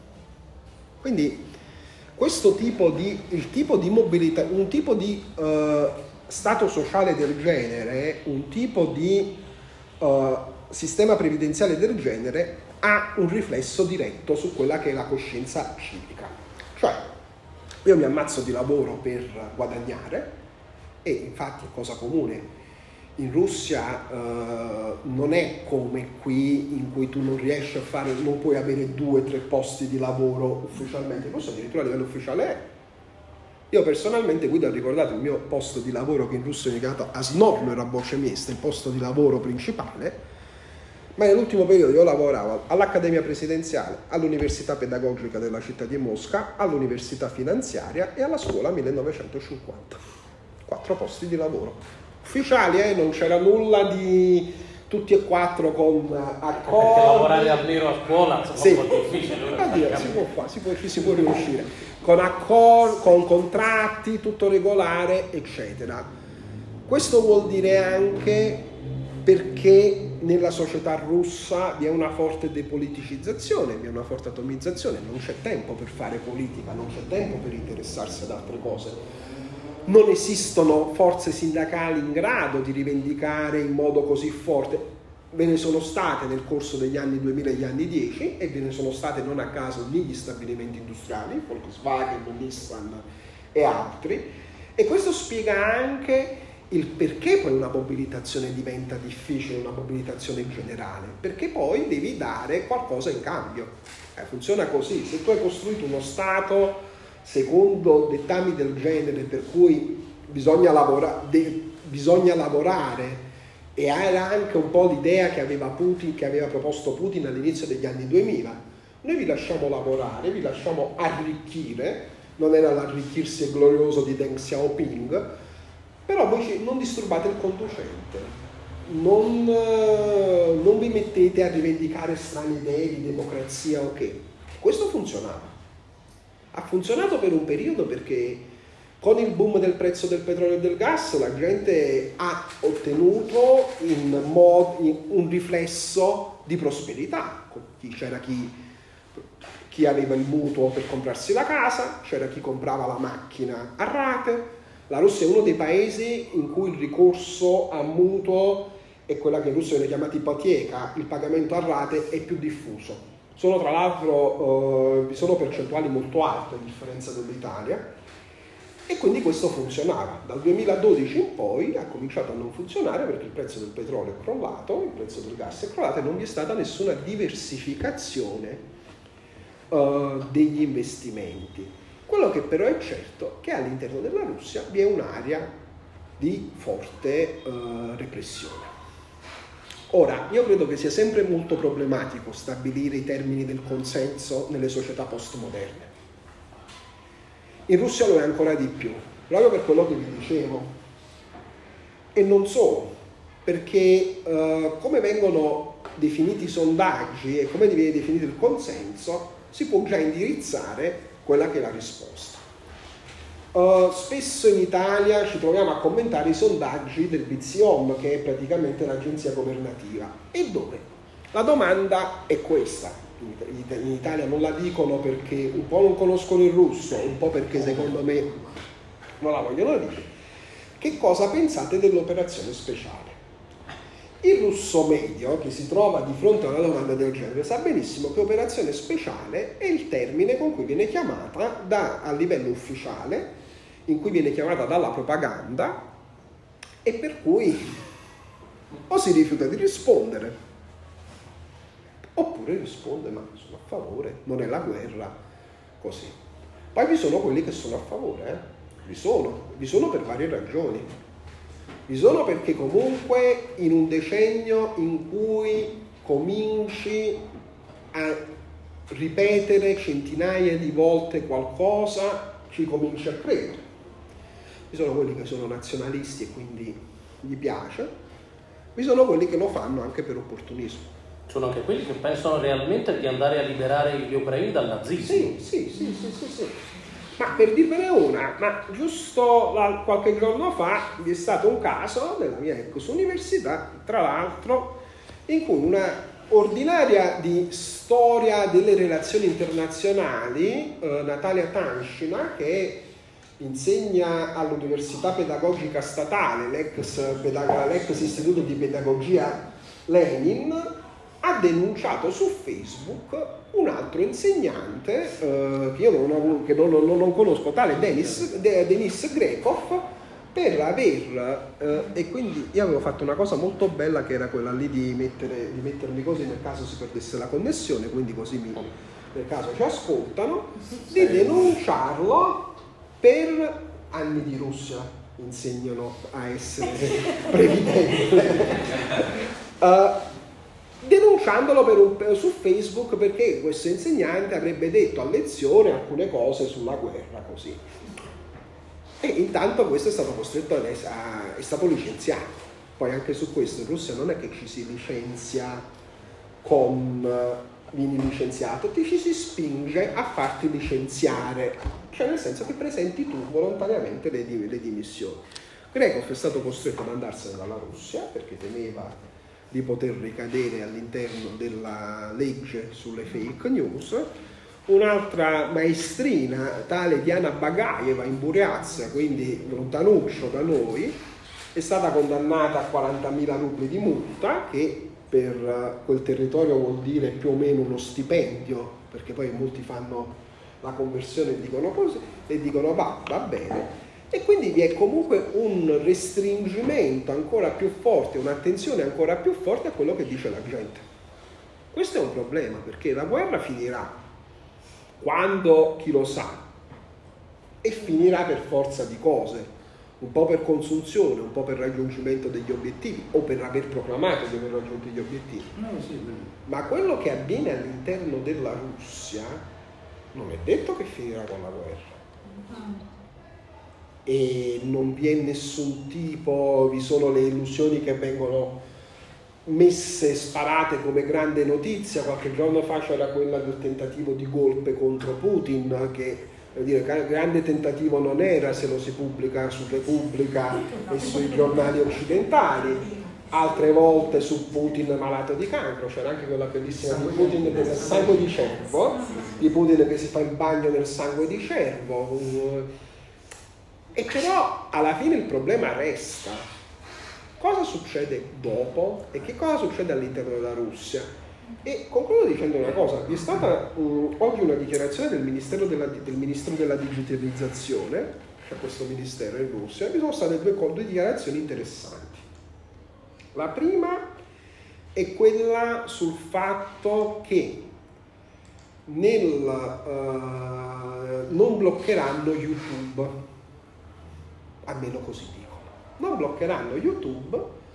Perché ritengono che vi sia eh, ancora un problema nel rendere stabile l'alternativa a YouTube, che è YouTube che qualche giorno fa è andato in crash definitivo, un po' forse per gli hacker ucraini, un po'... Ieri doveva tornare a funzionare. Sì, ma questa è una missione di problemi che ci sono. L'altra è quella secondo cui l'80% delle persone che avrebbero lasciato il paese durante l'operazione speciale è tornato in Russia. Ora, eh, questa, questa, eh, questa, analisi il Ministero del, della Digitalizzazione eh, la giustifica con il numero di SIM attive sul territorio russo. Io ora non so quanto questo possa essere credibile, come anche poco credibile il fatto che veniva posto dall'FSB di 3 milioni e 800 mila persone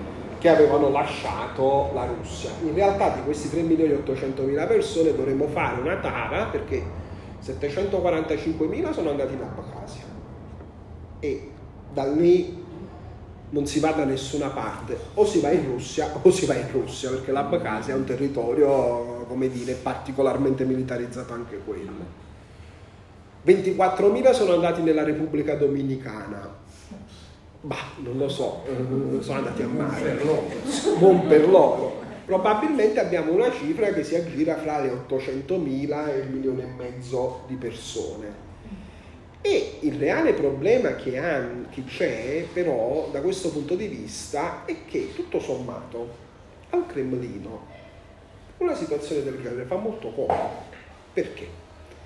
Uh, prima di tutto ti levi potenziali, uh, potenziali, potenziali partecipanti a proteste in strada che non potresti controllare perché anche lì uh, puoi avere tutto il controllo poliziesco che vuoi poi a un certo punto è una questione di numeri non riesci a controllare dall'altro lato perché comunque per queste persone si pone il problema della sopravvivenza all'estero.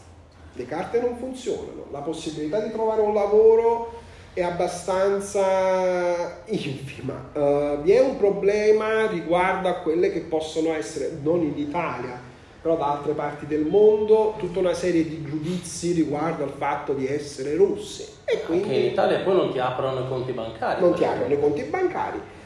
E quindi, come dire, si colgono due piccioni con una fava. Per questo io, da questo punto di vista, sono abbastanza pessimista sulla situazione all'interno della Russia, perché si potrebbe scatenare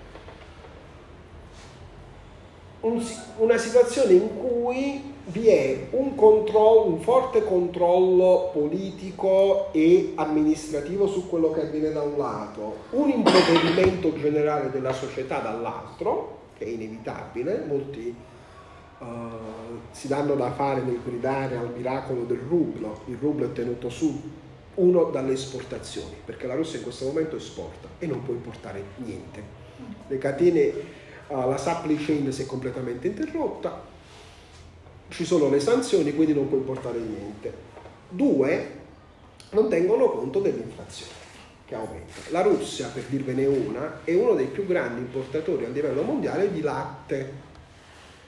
Paese così grande che importa il latte. E il latte è qualcosa di cui si ha bisogno. Per cui io non sono un catastrofista né tantomeno uno che crede nelle difficoltà, però comunque questo tipo di problemi a un certo punto si presenterà in maniera molto grande e non è detto che vi sarà una risposta positiva, una risposta in grado di poter portare a dei cambiamenti della società russa in senso democratico. Potrebbe andare peggio.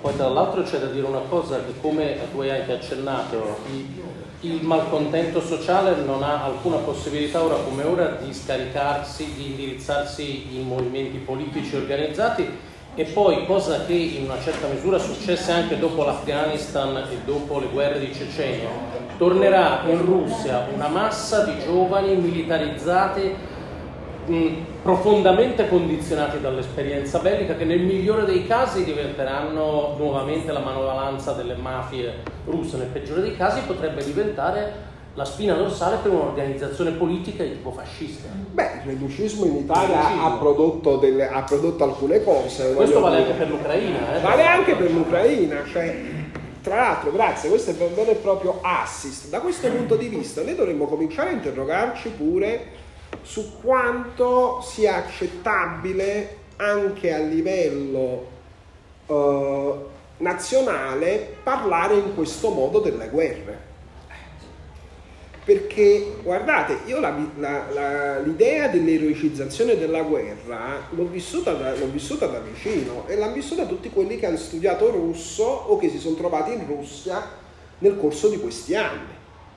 La celebrazione del 9 maggio non più come momento di ricordo e di rammarico, ma come idea del Mojen Paftarit, possiamo ripeterlo una celebrazione che spesso diventava anche tragicomica, perché eh, nell'asilo dove andava mia figlia, per fortuna questo non è mai avvenuto, ma io ho visto eh, bambini e bambine che in occasione del 9 maggio venivano vestiti da militari e da crocerossine e portati all'asilo.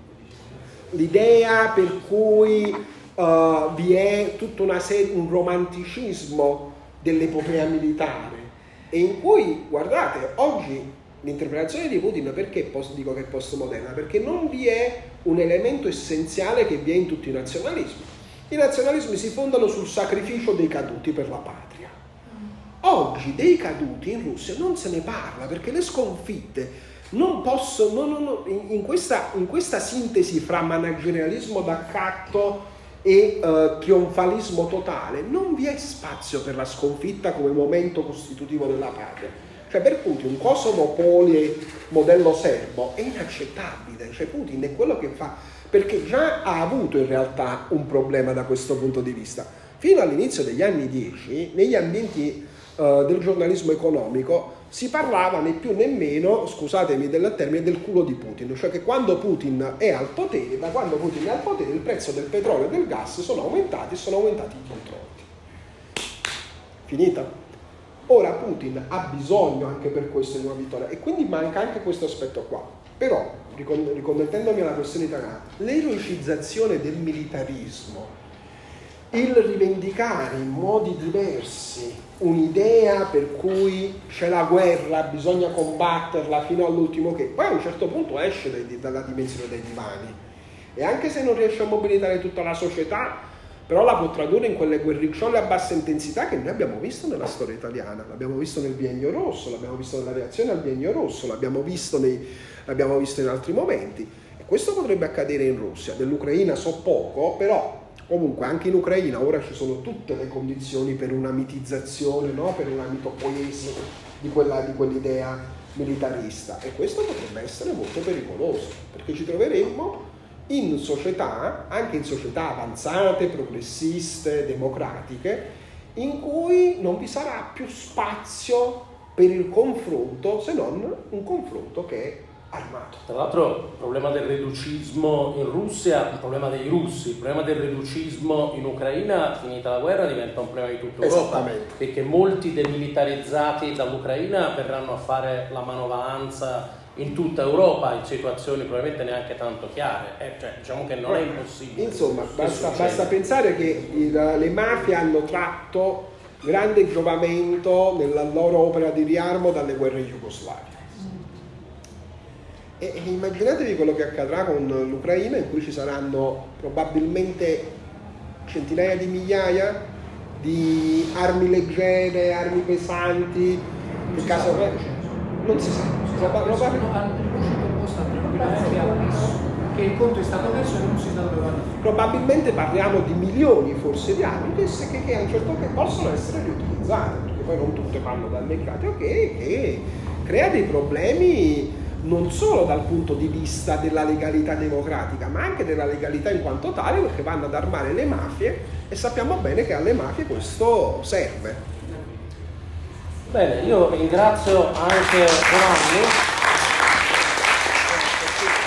Il collegamento principale ha tenuto per un'ora e mezzo e poi a un certo punto è saltato tutto e non no, però, siamo, però siamo collegati grazie, grazie, alla tua previdenza da ex, da ex sovietico. E... Stanno lavorando. Com'è? Succede questo, internet va e viene. Eh sì, eh, cosa, cosa vogliamo farci? come dice Totò, oggi a te, domani a lui. Eh. E io direi di partire magari con un giro di domande, se tu ritieni che sia tecnicamente possibile sì, che le sì, facciano sì, anche da là. Sì, sì, sì, penso che magari sia possibile. Se mi puoi dare una mano ecco, per quanto riguarda il feedback con i, con i nostri Facciamo amici così. che stanno a casa, vi ricordo che c'era uno dei presenti che voleva chiedere qualcosa. Sì, perché ha parlato come di un argomento Potresti venire qui per favore così magari ti sentono anche i...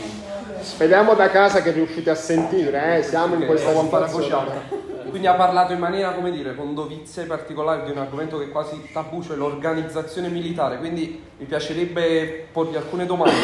Se è vero che in una prima fase il comando russo è in qualche modo cambiato, se è vero che c'è stato un momento quasi, almeno secondo i media, in cui Putin quasi parlava direttamente ai soldati perché non era soddisfatto delle operazioni sul campo? No, no. c'è stato un cambio di eh, comando tra prima e seconda fase, cioè nel momento in cui è terminata la necessità di avere più forze distribuite in molte parti del teatro e quando si è trattato di concentrarle.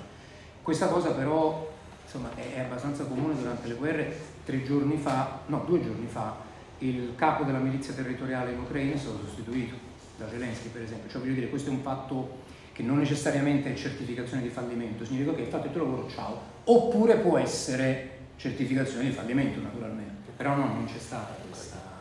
Poi due, come dire, proprio accenni, due parole chiave, Moscova, quindi questa questione, se l'ho pronunciato bene, Moscova? Ma la nave? Eh? Sì, la nave.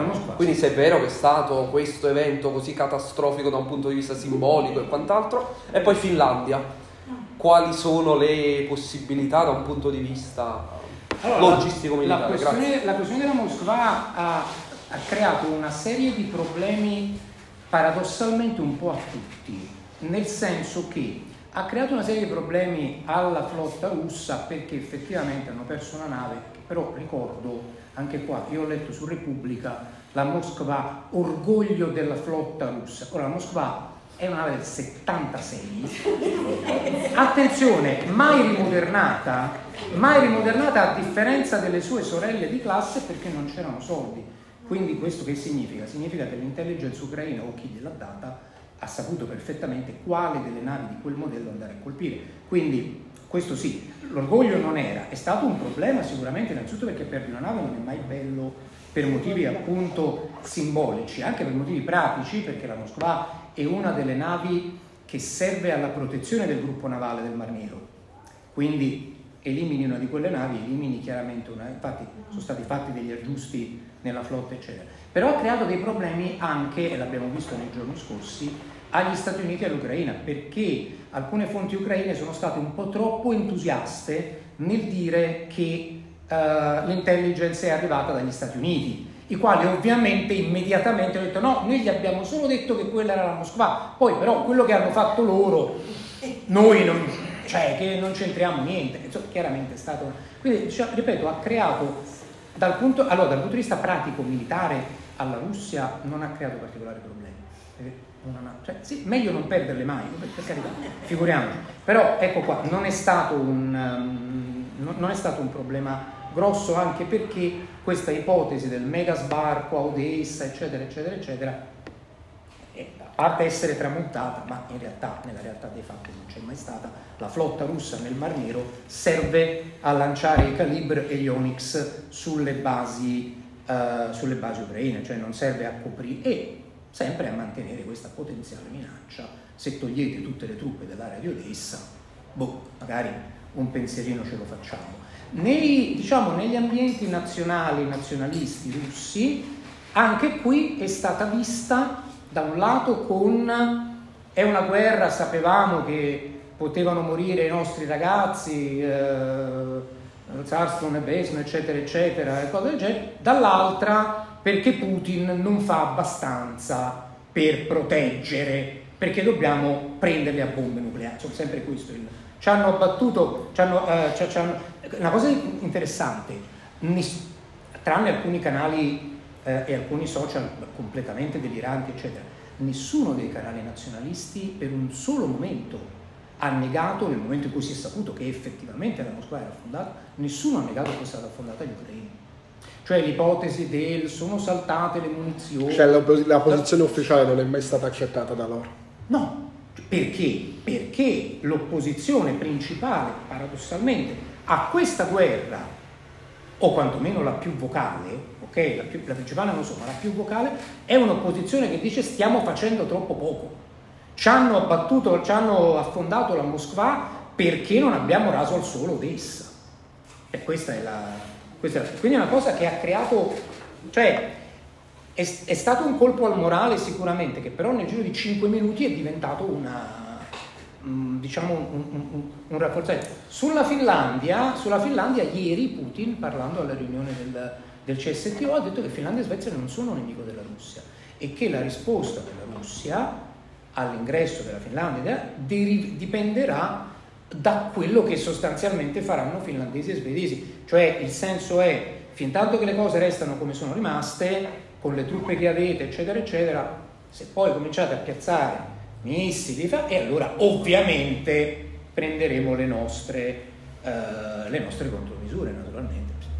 È anche ovvio sostanzialmente mi permetto di aggiungere una cosa sulla vai, Finlandia, vai. secondo me, che è una questione ideologica, cioè per Putin la Finlandia e la Svezia non sono parte del mondo russo. No, assolutamente. assolutamente. So, L'Ucraina è parte integrante della idea nazionale russa, cioè Putin ripete più volte Balshaya Ruska Nazia. Allora, io sono molto contento perché questa cosa generalmente la conoscevano in quattro persone Uh, io, e che non è che la conoscevo perché fosse un genio, ma perché l'ho letta dall'altra persona che la conosceva, che è Alexei Miller, che, si occupa, che è uno dei principali storici dell'impero russo, viventi tra l'altro.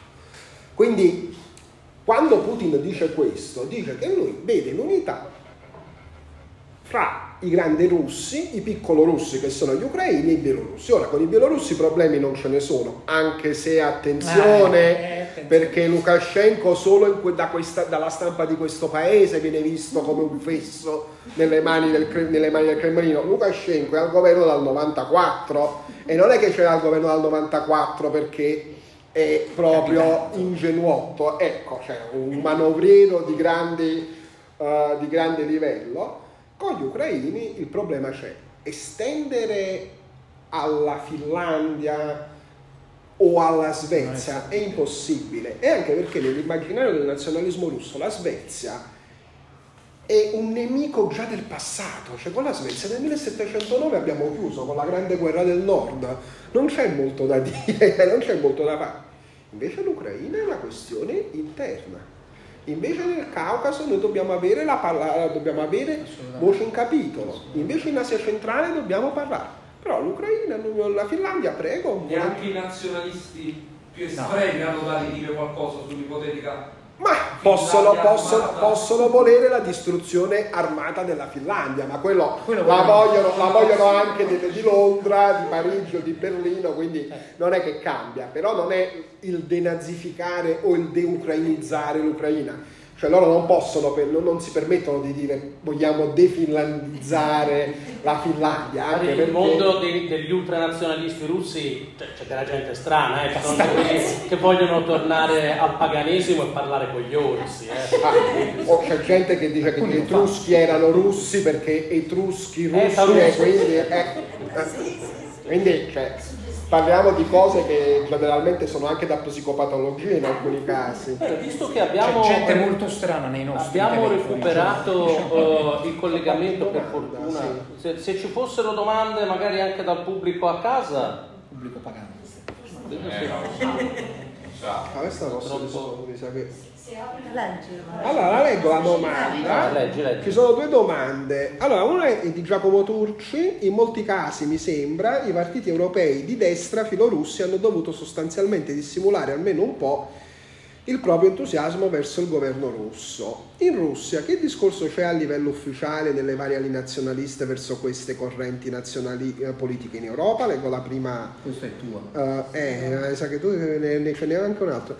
Allora, bah, eh, grazie della domanda. eh, eh, ma eh, prima della guerra questi partiti erano considerati come l'unica speranza per recuperare l'Europa alla, eh, alla tradizione, perché il discorso è che non vi è eh, che la Russia in questo momento non è che si pone come alterità dell'Europa. Putin l'ha detto il 9 maggio. Noi siamo quelli che rispettano le tradizioni millenarie, che eh, rispettano le culture diverse, ok. E questo tra l'altro è interessante perché è un passaggio tipico dell'estrema destra francese. E Alain de Benoit proprio messo eh, per cui io non sono razzista, ma rispetto la vostra cultura, voi rispettate la mia. Quindi andate quelli fanno i cannibali a casa loro e noi facciamo la i svastica a casa nostra. Esatto. Ora il discorso è un po' diverso. C'è stata una grande attenzione per Marine Le Pen durante la corsa all'Eliseo. Ora è chiaro che nessuno si aspettava che la Le Pen vincesse, però la copertura mediatica data eh, dai media ufficiali russi, anche perché la Le Pen ha avuto delle dichiarazioni che potevano essere interpretate così, è stata molto, è stata molto bassa. Uh, non vi è da qualche tempo, questa è un'osservazione che faccio sulla base di quello che vedo, uh, attenzione verso la Lega. E questo è, dovu- questo è comunque dovuto al fatto che la Lega, da quando c'è stata la presidenza Trump e poi in seguito con il cambio al governo, cioè quando è uscita dal Conte 1 per mettersi all'opposizione del Conte 2, è tornata a posizioni più... uh, più atlantiste, chiamiamole così, e per cui insomma la Lega è diventata di meno interesse. Quindi da questo punto. Poi c'è una domanda anche per me. Eh, La, la Polonia e le repubbliche baltiche come si inseriscono nella concezione del Ruski Mir considerando anche gli eventi delle ultime settimane in questi paesi? Rimozione del documento? No, ai liberatori di Riga, le dichiarazioni da parte russa della Polonia in qualità di prossimo paese da nazificare dopo l'Ucraina e anche la percentuale di russi che vivono in quei paesi, soprattutto le repubbliche baltiche. Allora, Innanzitutto il monumento ai liberatori di Riga non è stato rimosso e probabilmente non verrà rimosso. Quello che è stato scritto è un documento diverso, mm, cioè che non se ne prenderanno cura, Mm. Infatti passerà alla Russia. il che eh, diventa un po' così. Ora, la Lettonia ha una, popola- ha una gran pa- una parte importante della popolazione che è russofona e la situazione è diversa fra Lettonia, Estonia e Lituania. La Lituania ha meno russofoni e di solito problemi non vi erano con i russofoni ma vi erano con i polacchi. In Estonia la popolazione russofona c'è, eh, in alcune città, soprattutto sul confine, quindi Silame, eh, eh, Narva, Narva Joensuu sono maggioritarie, però ad esempio a Narva, dove il 95% della popolazione è russa, non vi sono stati nessun tipo di manifestazioni in sostegno della spezzoperazia e non perché fossero minacciati dalla tremenda polizia estone, che pure lo è in alcuni casi, ma perché essenzialmente il loro eh, Narva si trova di fronte a Ivangorat, che è dall'altra parte del fiume Narva ed è la, la prima città dal lato russo. Un confronto impietoso. Il confronto è impietoso, cioè per dirvene una, io quel tratto del confine l'ho fatto più volte, dalla stazione di Ivangorat alla stazio- al punto di confine, che sono due chilometri, ci si va o a piedi, attraversando una quantità di strade che sembra che i tedeschi se ne sono andati l'altro ieri, bu- buche, fossi, eccetera, oppure prendendo quello che eh, per chi eh, è stato in Russia bambino, cioè nel senso che prendi la- il taxi abusivo, cioè fermi uno, gli dai mille rubli e ti porta. Quindi eh, essenzialmente da questo punto di vista in Estonia non ci sono problemi. In Lettonia questo potrebbe esserci, però eh, come viene vista nel Ruskimir? Ma le repubbliche baltiche sono da così tanto tempo all'interno della Nato e all'interno dell'Unione Europea che pensare a una minaccia diretta contro di loro è una cosa su cui ci pensano parecchio. E poi in Estonia, ad esempio, negli ultimi giorni sono state avviate delle esercitazioni. Non solo in Estonia. Non solo in Estonia, in Estonia e in Lettonia da tempo vi sono missioni, eh, cioè io l'ho visti soldati canadesi, statunitensi e di altri paesi lì, ci sono addirittura gli italiani, ci sono stati, è stato un contingente italiano credo nel 2017 o nel ci sono 2018 anche- in Ci sono Lettonia. anche gli scambi, eh, gli scambi di aviazione. Eh, I nostri sono stati fino a tipo due mesi prima dell'inizio della guerra, Mhm. erano in, eh, nel Baltico. Quindi da questo punto di vista, la Polonia, ma la Polonia è... La, Polo- la Polonia e la Russia, cioè diciamo che è, un, che è un grande classico della storia contemporanea che, so- che- che si fronteggiano. Quanto però possa, e, e- la Polonia è considerata, eh, come dire, impossibile da integrare, lo era considerata anche nell'impero russo, nonostante i tentativi furono fatti alla fine dell'Ottocento, ancora oggi non è parte del Ruskimir, è considerata come l'antagonista del Ruskimir. Piuttosto, piuttosto io penso che si aspettino i russi che, di vedere nella Polonia un concorrente particolarmente aggressivo per esercitare l'egemonia su quello Esatto. che rimarrà dell'Ucraina. Esatto, cioè il grande problema è quello lì delle master nation, per definirla con Lewis Neimer, cioè Polonia e Russia da sempre provano ad esercitare il proprio dominio su un territorio che i polacchi chiamano Vaspodni Cresi, i russi chiamano Zapadne Akraini, cioè praticamente le periferie, le marche di frontiera, e lì succederà eh, sempre. Poi c'è un'altra domanda di Davide Arinzo, ma credo che questa sia per Francesco e anche per Chiara. Allora la leggo. I crimini di guerra commessi dai russi nei pressi di Kiev sono stati degli incidenti di percorso durante il fulmineo attacco, svolti esplicitamente o dovremo aspettare la fine della guerra per un resoconto preciso? Buccia. La, Buccia, se- la sì. seconda che ha detto. Cioè? Bisogna aspettare, bisogna aspettare perché... eh, per Forse qua- mettete qua così Sì, io... sì.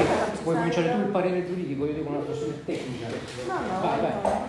vai, vai. Io diciamo su questo già mi sono espressa, secondo me eh, ci saranno tanti problemi nella gestione degli accordi di pace, non, non è il caso di mettere sul piatto della bilancia anche questo, questa è una mia visione personale, non, non giuridica, è proprio una questione dal punto di vista degli, degli equilibri.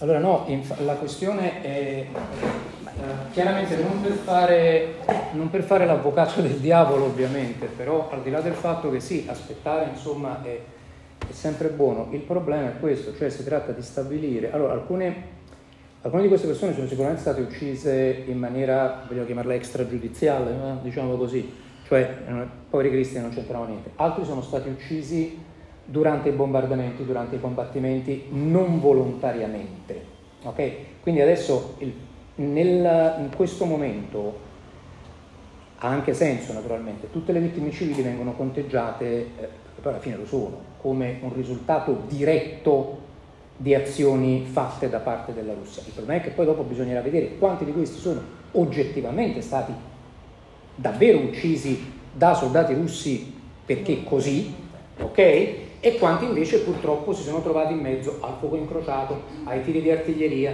ai campi minati, eccetera, eccetera. Per esempio, eh, di Sono questo- quelle schegge di cui mi parlavi una volta. Le flash. Sì. sì. Eh, per esempio, buona parte dei caduti eh, che sono stati seppelliti nelle fosse comuni a Bucia, e questo non lo dico io, lo dice la, la- la commissione che adesso sta valutando, presentano ferite da flechette, cioè presentano ferite da quelle...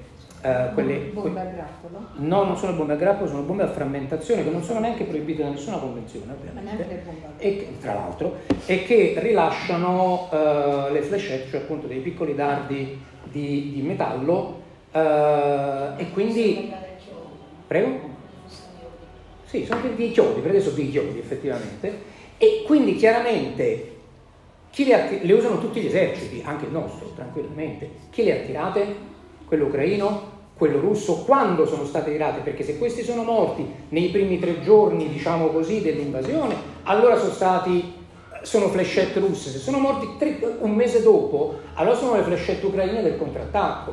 E ovviamente sono tutti nella stessa fossa comune, bisogna, bisogna valutare. Questo non per dire, attenzione, che non ci sono crimini di guerra, perché in ogni guerra ci sono crimini, sempre, sempre, non c'è ness- nessun esercito che... eh, queste sono leggende appunto che i nostri non fanno queste cose. Purtroppo questo è un argomento particolarmente delicato Certo. perché come uno parte con questi discorsi parte subito l'accusa tu stai difendendo. Vabbè. No, non sto In difendendo. ogni guerra ci sono crimini, in ogni guerra ci sono stupri. Ovvio, è naturale, è naturale, è naturale, purtroppo è così. C'è un'altra domanda sempre di Davide Arienzo, vedendo l'opposizione di alcuni paesi della Nato e dell'UE, come per esempio l'Ungheria, dimostrano lo scopo di Putin di voler mostrare la fragilità delle organizzazioni occidentali?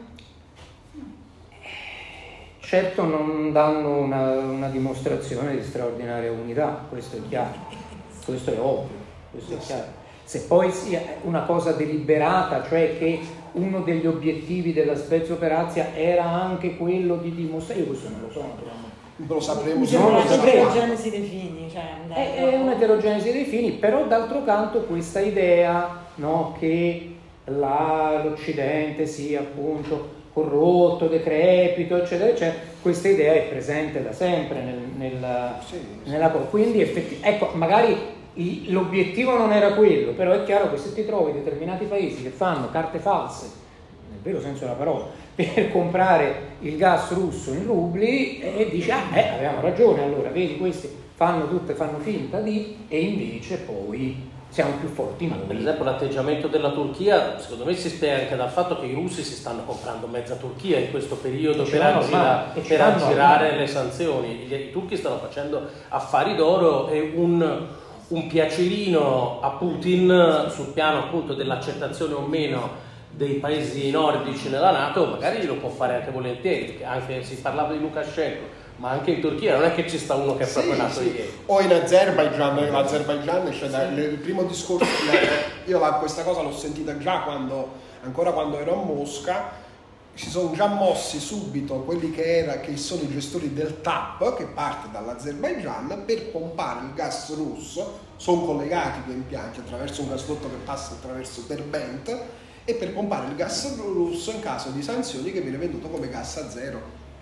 Sentite, avrei io una domanda per tutti e tre, eh, una domanda da 100 milioni di dollari, no? Come si dice? Ah, e partendo dalla cartina che tu, Chiara, hai fatto vedere all'inizio, dove si vede che il mondo su questa cosa è spaccato e probabilmente non saranno le economie, a a parte alcune eccezioni, non- nella zona gialla, quella che si è estenuta, non saranno le economie più floride del mondo, però a livello di popolazione sono probabilmente la maggioranza. Questo ci dovrebbe spingere, anzi ha spinto, mi ricordo anche discussioni fatte sia con te che con, che con Giovanni, a chiederci quanto in un'ottica di lungo periodo questo che, ciò che sta succedendo in Ucraina significhi per la ridislocazione della Russia nel panorama internazionale, ossia se questo sia un tentativo di tornare prepotentemente a incidere negli equilibri europei, ossia guerra in Ucraina per mettere il piede negli affari dell'Occidente e restarci da protagonisti dopo un periodo vissuto come emarginati, almeno loro l'hanno vissuto così, oppure sia, come per esempio tu sostieni, un deciso riorientamento della Russia, almeno in prospettiva, verso altre economie, Anche altre, eh, altre diciamo, alleanze strategiche, porsi come architrave di altri equilibri che prescindano dal- da quelli a cui noi occidentali siamo abituati, perché noi vediamo chiaramente il mondo sempre dal nostro punto di vista. prescindano o integrino, eh? prescindano o integrino, non è che basta mai più con voi, però ci sono anche quelli, ecco, Se voi non ci comprate il gas, Eh, che dobbiamo fare? ci sono un sacco di altri stati pronti a comprarselo. Questo è vero, però io voglio fare l'avvocato del diavolo. Vai. Ora così dicono che prende soldi da Soros. Probabilmente Soros eh, si rende, vedrà questa nostra discussione e mi manda sigla. naturale. Uh, mi spiego, noi dobbiamo, quando parliamo di economia dobbiamo stare attenti anche alle capacità d'acquisto. E quella parte del mondo capacità d'acquisto non ne ha tanta quanto ne ha l'Occidente. Cioè, la Cina, prima di rompere con gli Stati Uniti, a cui vende una quantità enorme di tecnologia e non solo, cellulari, eh, computer, televisori, microprocessori, eccetera, ma ci pensa 3000 volte, non è che ci pensa così. Oppure anche sulla questione dei gasdotti e degli oleodotti. Eh, con Francesco ci siamo trovati una volta a un'assemblea dell'AMPI che è stata molto interessante e molto bella, però c'è stato un ragazzino che si è alzato dicendo che io poi avevo fatto un'osservazione fessa, una delle mie battute stupide, sul fatto che io le centrali nucleari non le, da- non le farei mai costruire in Italia, non le farei mai gestire dagli italiani.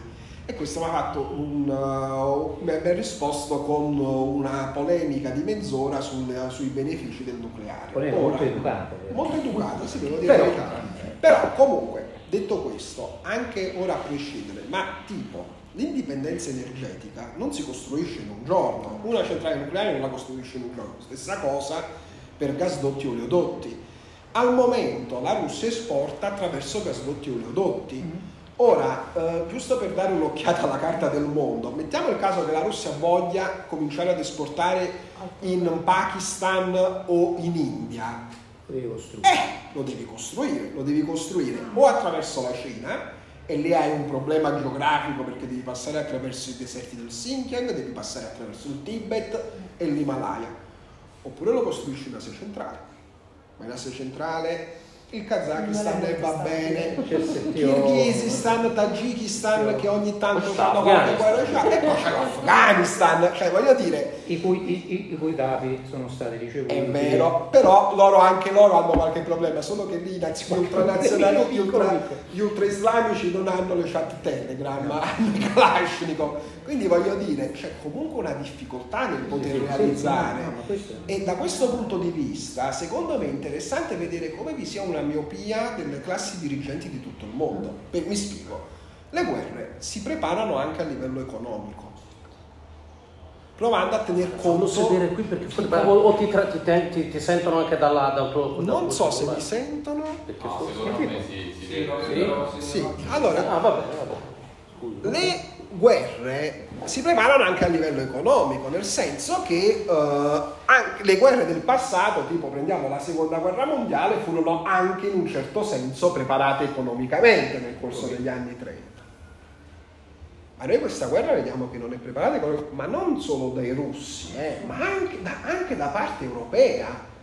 Cioè, noi abbiamo l'Italia che al 38% dipende dal gas russo, ma è una cosa che ci se ne accorge oggi? Eh, insomma, noi ci troviamo di fronte a un momento di forte turbolenza che non sappiamo come andrà a finire a livello...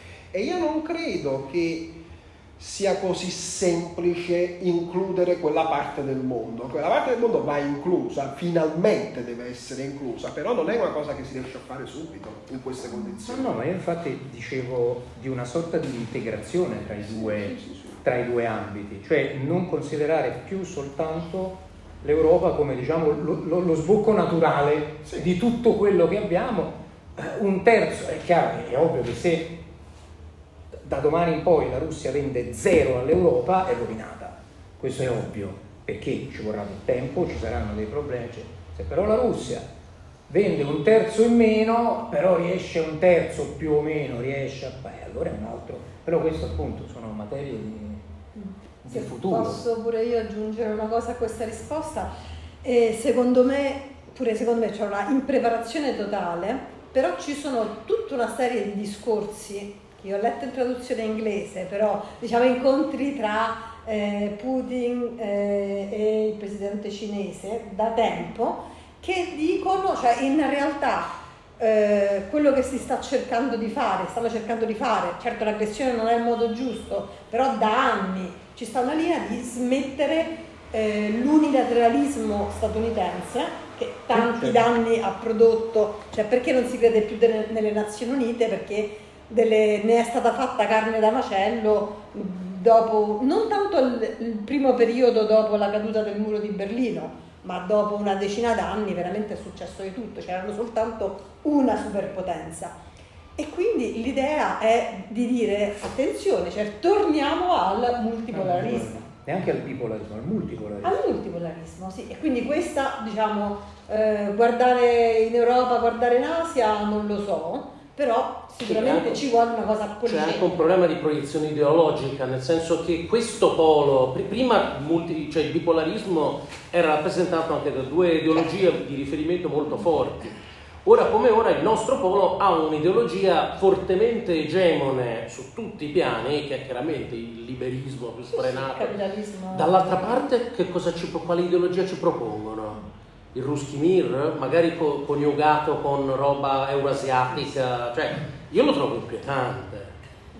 Sì, ma poi secondo me il reale rischio del multilateralismo, quello che non c'è non detto del multilateralismo, è quello che c'è di non detto nell'unilateralismo, cioè il pana libera tutti, per cui noi siamo liberi di cominciare a risolvere le controversie territoriali, etniche, religiose, utilizzando le armi. Cioè guerra fredda, ricordi Ma no, ma qua guerra fredda, questa è guerra, è guerra, guerra vera e propria. Beh, in realtà alla fine quello che stiamo vedendo, vedendo è il ritorno al mondo prima del 1914. Quello è. E... Ma senza la belle epoca. Senza la bella Solo che a quei tempi era- erano 7-8 potenze, adesso Ecco. molto di più. Eh, le globali no, però certo io col Pakistan non ci scherzerei troppo, insomma. Esatto. Pure se gli gira pure a loro, insomma. eh. C'erano ancora un paio di domande, mi sembra. Posso... Io sono uno La storico. pregherei di venire qui perché Ah, così sì, la sì. possono sentire anche da casa.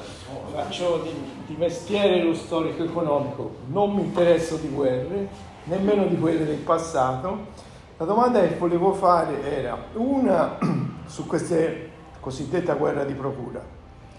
La seconda era, riguardava questa, questa faccenda della- dell'impreparazione che, avete evocato recentemente. Eh, La, la faccenda della Nato che ha un po' ingabbiato tutti i paesi dell'Europa ha, prodotto forse qualche, eh, qualche soggezione da parte nostra da un, punto di vista, da un punto di vista anche di quelle che sono le prospettive di una guerra che si può prolungare eh, verso l'inverno nostro. eh? E mi domando anche, la Russia può arrivare all'inverno? Cioè, eh, a quello non sono ben informato. Militarmente? No, economicamente. Perché economicamente a quello che ho letto, però la disinformazione, il polverone di disinformazione di guerra credo sia abbastanza totale e naturale in periodi di guerra sia così. La faccenda eh, sulla Russia pare abbia un PIL pari a quello della Spagna. Ora, mettiamo che siano falsati questi numeri e sia il doppio anche di quello della Spagna, ossia Spagna più Italia, sempre poco rispetto a tutta la forza che c'è, che c'è gli Stati Uniti e stanno da una parte e che non subiscono affatto alla guerra domanda. La domanda che non, fa- non subiscono la guerra ottengono dei vantaggi spiazzando i paesi europei. Dico così, sono in, una gabbia, sono rinchiusi in una gabbia, si chiama NATO. E, eh, ripeto, la- una domanda per i è una, è una domanda di, di prospettiva. Mi domando per- perché Putin non abbia iniziato la guerra un po' più tardi, cioè, a- spostandola verso la condizione in cui i paesi europei, che possono anche fare una protesta, essere un elemento di protesta e di sollevazione nel mondo occidentale, cioè di quelli che sono in questa guerra di procura, se è una guerra di procura non lo so, magari lo, lo domando un po' se il termine un po' fa parte delle propagande, e, e ecco, arrivare, arrivare eh, al, all'inverno nostro se non sia la soluzione che coroni anche una strategia, nel caso, nel caso c'è, tutta, c'è tutta l'estate. Ecco, insomma, materialmente cominciare una guerra più tardi sarebbe stato, sarebbe stato tecnicamente più complicato. Cioè proprio tecnicamente dal punto di vista pratico, al di là del fatto che si temeva, ma questa, questa è propaganda, che da, da, un giorno all'altro l'Ucraina entrasse nella Nato e quindi non la potevi attaccare più, ma questa è anche propaganda perché ovviamente non, non sarebbe successo. C'è da dire che Uh, sarebbe stata una guerra tecnicamente più complicata da combattere e sarebbe stata una guerra nella quale all'Ucraina molto probabilmente sarebbe arrivata una ulteriore quantità di armamenti, un'ulteriore quantità di armamenti che uh, sarebbe stata sicuramente messa a frutto così come è stata e viene messa a frutto uh, la quantità di armamenti che è arrivata prima e, sta, e sta continuando ad arrivare. E mm, anche qui eh, febbraio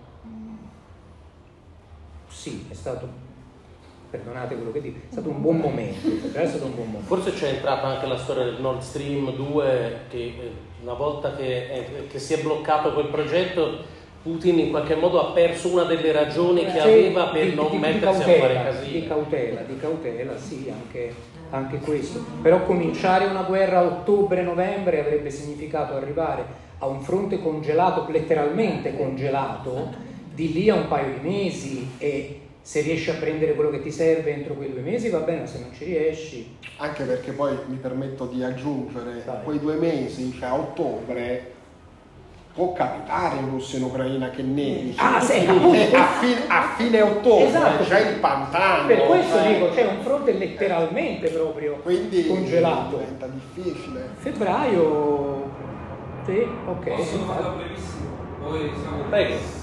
Solo professore se eh, militarmente abbiamo credibile quindi non tanto la previsione ma una lettura sua di escludere l'Ucraina dall'accesso al mare o se bisognerebbe prendere Odessa e non è facile, noi abbiamo visto al di là di Mariupol, ma Mariupol è una cosa molto diversa che ha a che vedere col 2014, col Donbass e con tante altre valutazioni, i russi, l'esercito russo in questa, in questa operazione militare ha dimostrato la totale mancanza di volontà di entrare nelle città. Anche qua, ripeto, non per bontà e per rispetto della cosa, ma perché prendere le città è complicatissimo e con 200.000 uomini non prendi niente, che non ce la fai.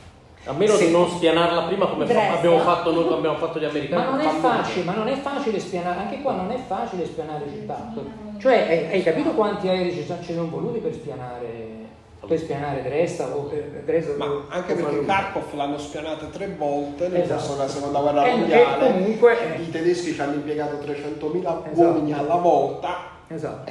se poi, se poi crolla il fronte nel Donbass, diserzioni di massa, devasti, e vabbè, e allora magari ti presenti addirittura come forza di stabilizzazione, però qua siamo già nella fanta, sì. Nella fanta politica. Al momento, allo stato attuale delle, del rapporto di forze sul campo non c'è nessuna possibilità di prendere Odessa, ma io credo non c'è nessun piano. Serve solo a tenere bloccata quanta più gente possibile ucraina lì, con la minaccia che ah, ah, domani sbarchiamo, ma non sbarcheranno mai. Mi comunica Giovanni che ci sono altre domande, la gente ci sta prendendo gusto. Allora, Luigi Bergantino chiede, è possibile fare un po' la tara al rischio terza guerra mondiale più in generale dell'ampliamento del conflitto? Grazie.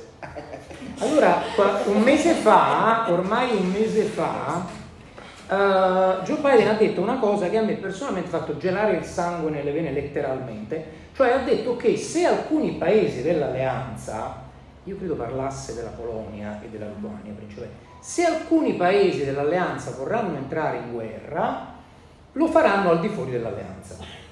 Cioè, nel senso, non potranno invocare l'articolo 5 se poi i russi li bombardano, però se vogliono invadere o se vogliono fare qualcosa. Quindi questo rischio, allora c'è un rischio di allargamento? Sì, di terza guerra mondiale no, allo stato attuale delle cose è considerando sempre che ha a che fare con attori razionali naturalmente, perché poi se entra il delirio, vabbè, per carità. Però allo stato attuale della- delle cose, terza guerra mondiale, no. Allargamento del conflitto al di fuori degli schemi di alleanze è sempre possibile. Cioè le parole di Biden erano, di Biden, scusate, erano cioè, assolutamente esplicite. Era il momento in cui si parlava che l'aviazione, eh, non l'aviazione, scusatemi, che il- la Polonia voleva mandare i MiG-29 che ancora aveva alla Germania per poi mandarli in, eh, eh, in Ucraina e la Russia aveva fatto capire che insomma l'avrebbe considerato un atto di guerra e quindi avrebbe preso le sue contromisure e Biden ha detto se lo volete fare lo fate da soli. Però questo non esclude che qualcuno possa desiderare magari più avanti effettivamente di farlo. Questo non lo possiamo escludere. Però uno scontro NATO contro Russia, Cina, India o Iran, non ci scordiamo, so, questo è molto... O uno scontro di tutti contro O uno scontro di tutti contro tutti, arrivati a un certo punto. Arrivati a un certo punto. C'è un'altra domanda, perché i paesi europei non hanno voluto o potuto tentare l'indipendenza energetica dopo l'annessione della Crimea? E qua è una domanda che fanno i paesi europei, purtroppo noi non abbiamo risposte, credo. Perché conveniva, credo. Sì, era aveva quella cosa. E anche perché secondo me pensavano che la Russia si accontentasse della Crimea. Sì, sì, sì. E perché, principalmente perché conveniva con petrolio e gas a basso prezzo, stabile affidabile, perché la Russia poi va anche detto che dal punto di vista commerciale è sempre stato un partner molto affidabile su queste cose. E È un sistema politico stabile. Perché poi tu dici prendo il gas dalla Libia, e vabbè, ma abbiamo visto quello, Eh, la Libia. abbiamo visto quello che succede in Russia, c'è Putin, li ha messi tutti quanti in riga, è il nostro uomo in fin dei conti. Ma no? poi comunque c'è anche il problema del nucleare, cioè la Germania ha avuto la dismissione delle centrali nucleari, o ha avviato il processo di dismissione delle centrali nucleari e comunque una parte dell'opinione pubblica europea è contraria al nucleare per Certo. varie ragioni Certo. e comunque costruire centrali nucleari, poi ti dico comunque molti di quelli che sono i propugnatori della svolta nucleare dovrebbero anche spiegare dove vanno a prendere l'uranio, che è una materia prima e che è, come dire, in abbondanza in alcuni paesi dell'Asia centrale e dell'Eurasia Paesi, paesi settentrionale. sinceramente democratici. Eh, stabile. Sinceramente Esatto. democratici. Signori, abbiamo fatto una bella chiacchierata. Io direi che possiamo fermarci qui. Perché faremo la seconda puntata. Possiamo- Possiamo fare una seconda puntata, magari. In realtà speriamo di no, perché questo vuol dire che, fra- che all'inizio del semestre prossimo, dopo l'estate, siamo ancora in guerra. Proprio in tempo perché è caduta l'inverno. Perfetto. Ok, abbiamo finito qui, vi ringraziamo per chi è stato in ascolto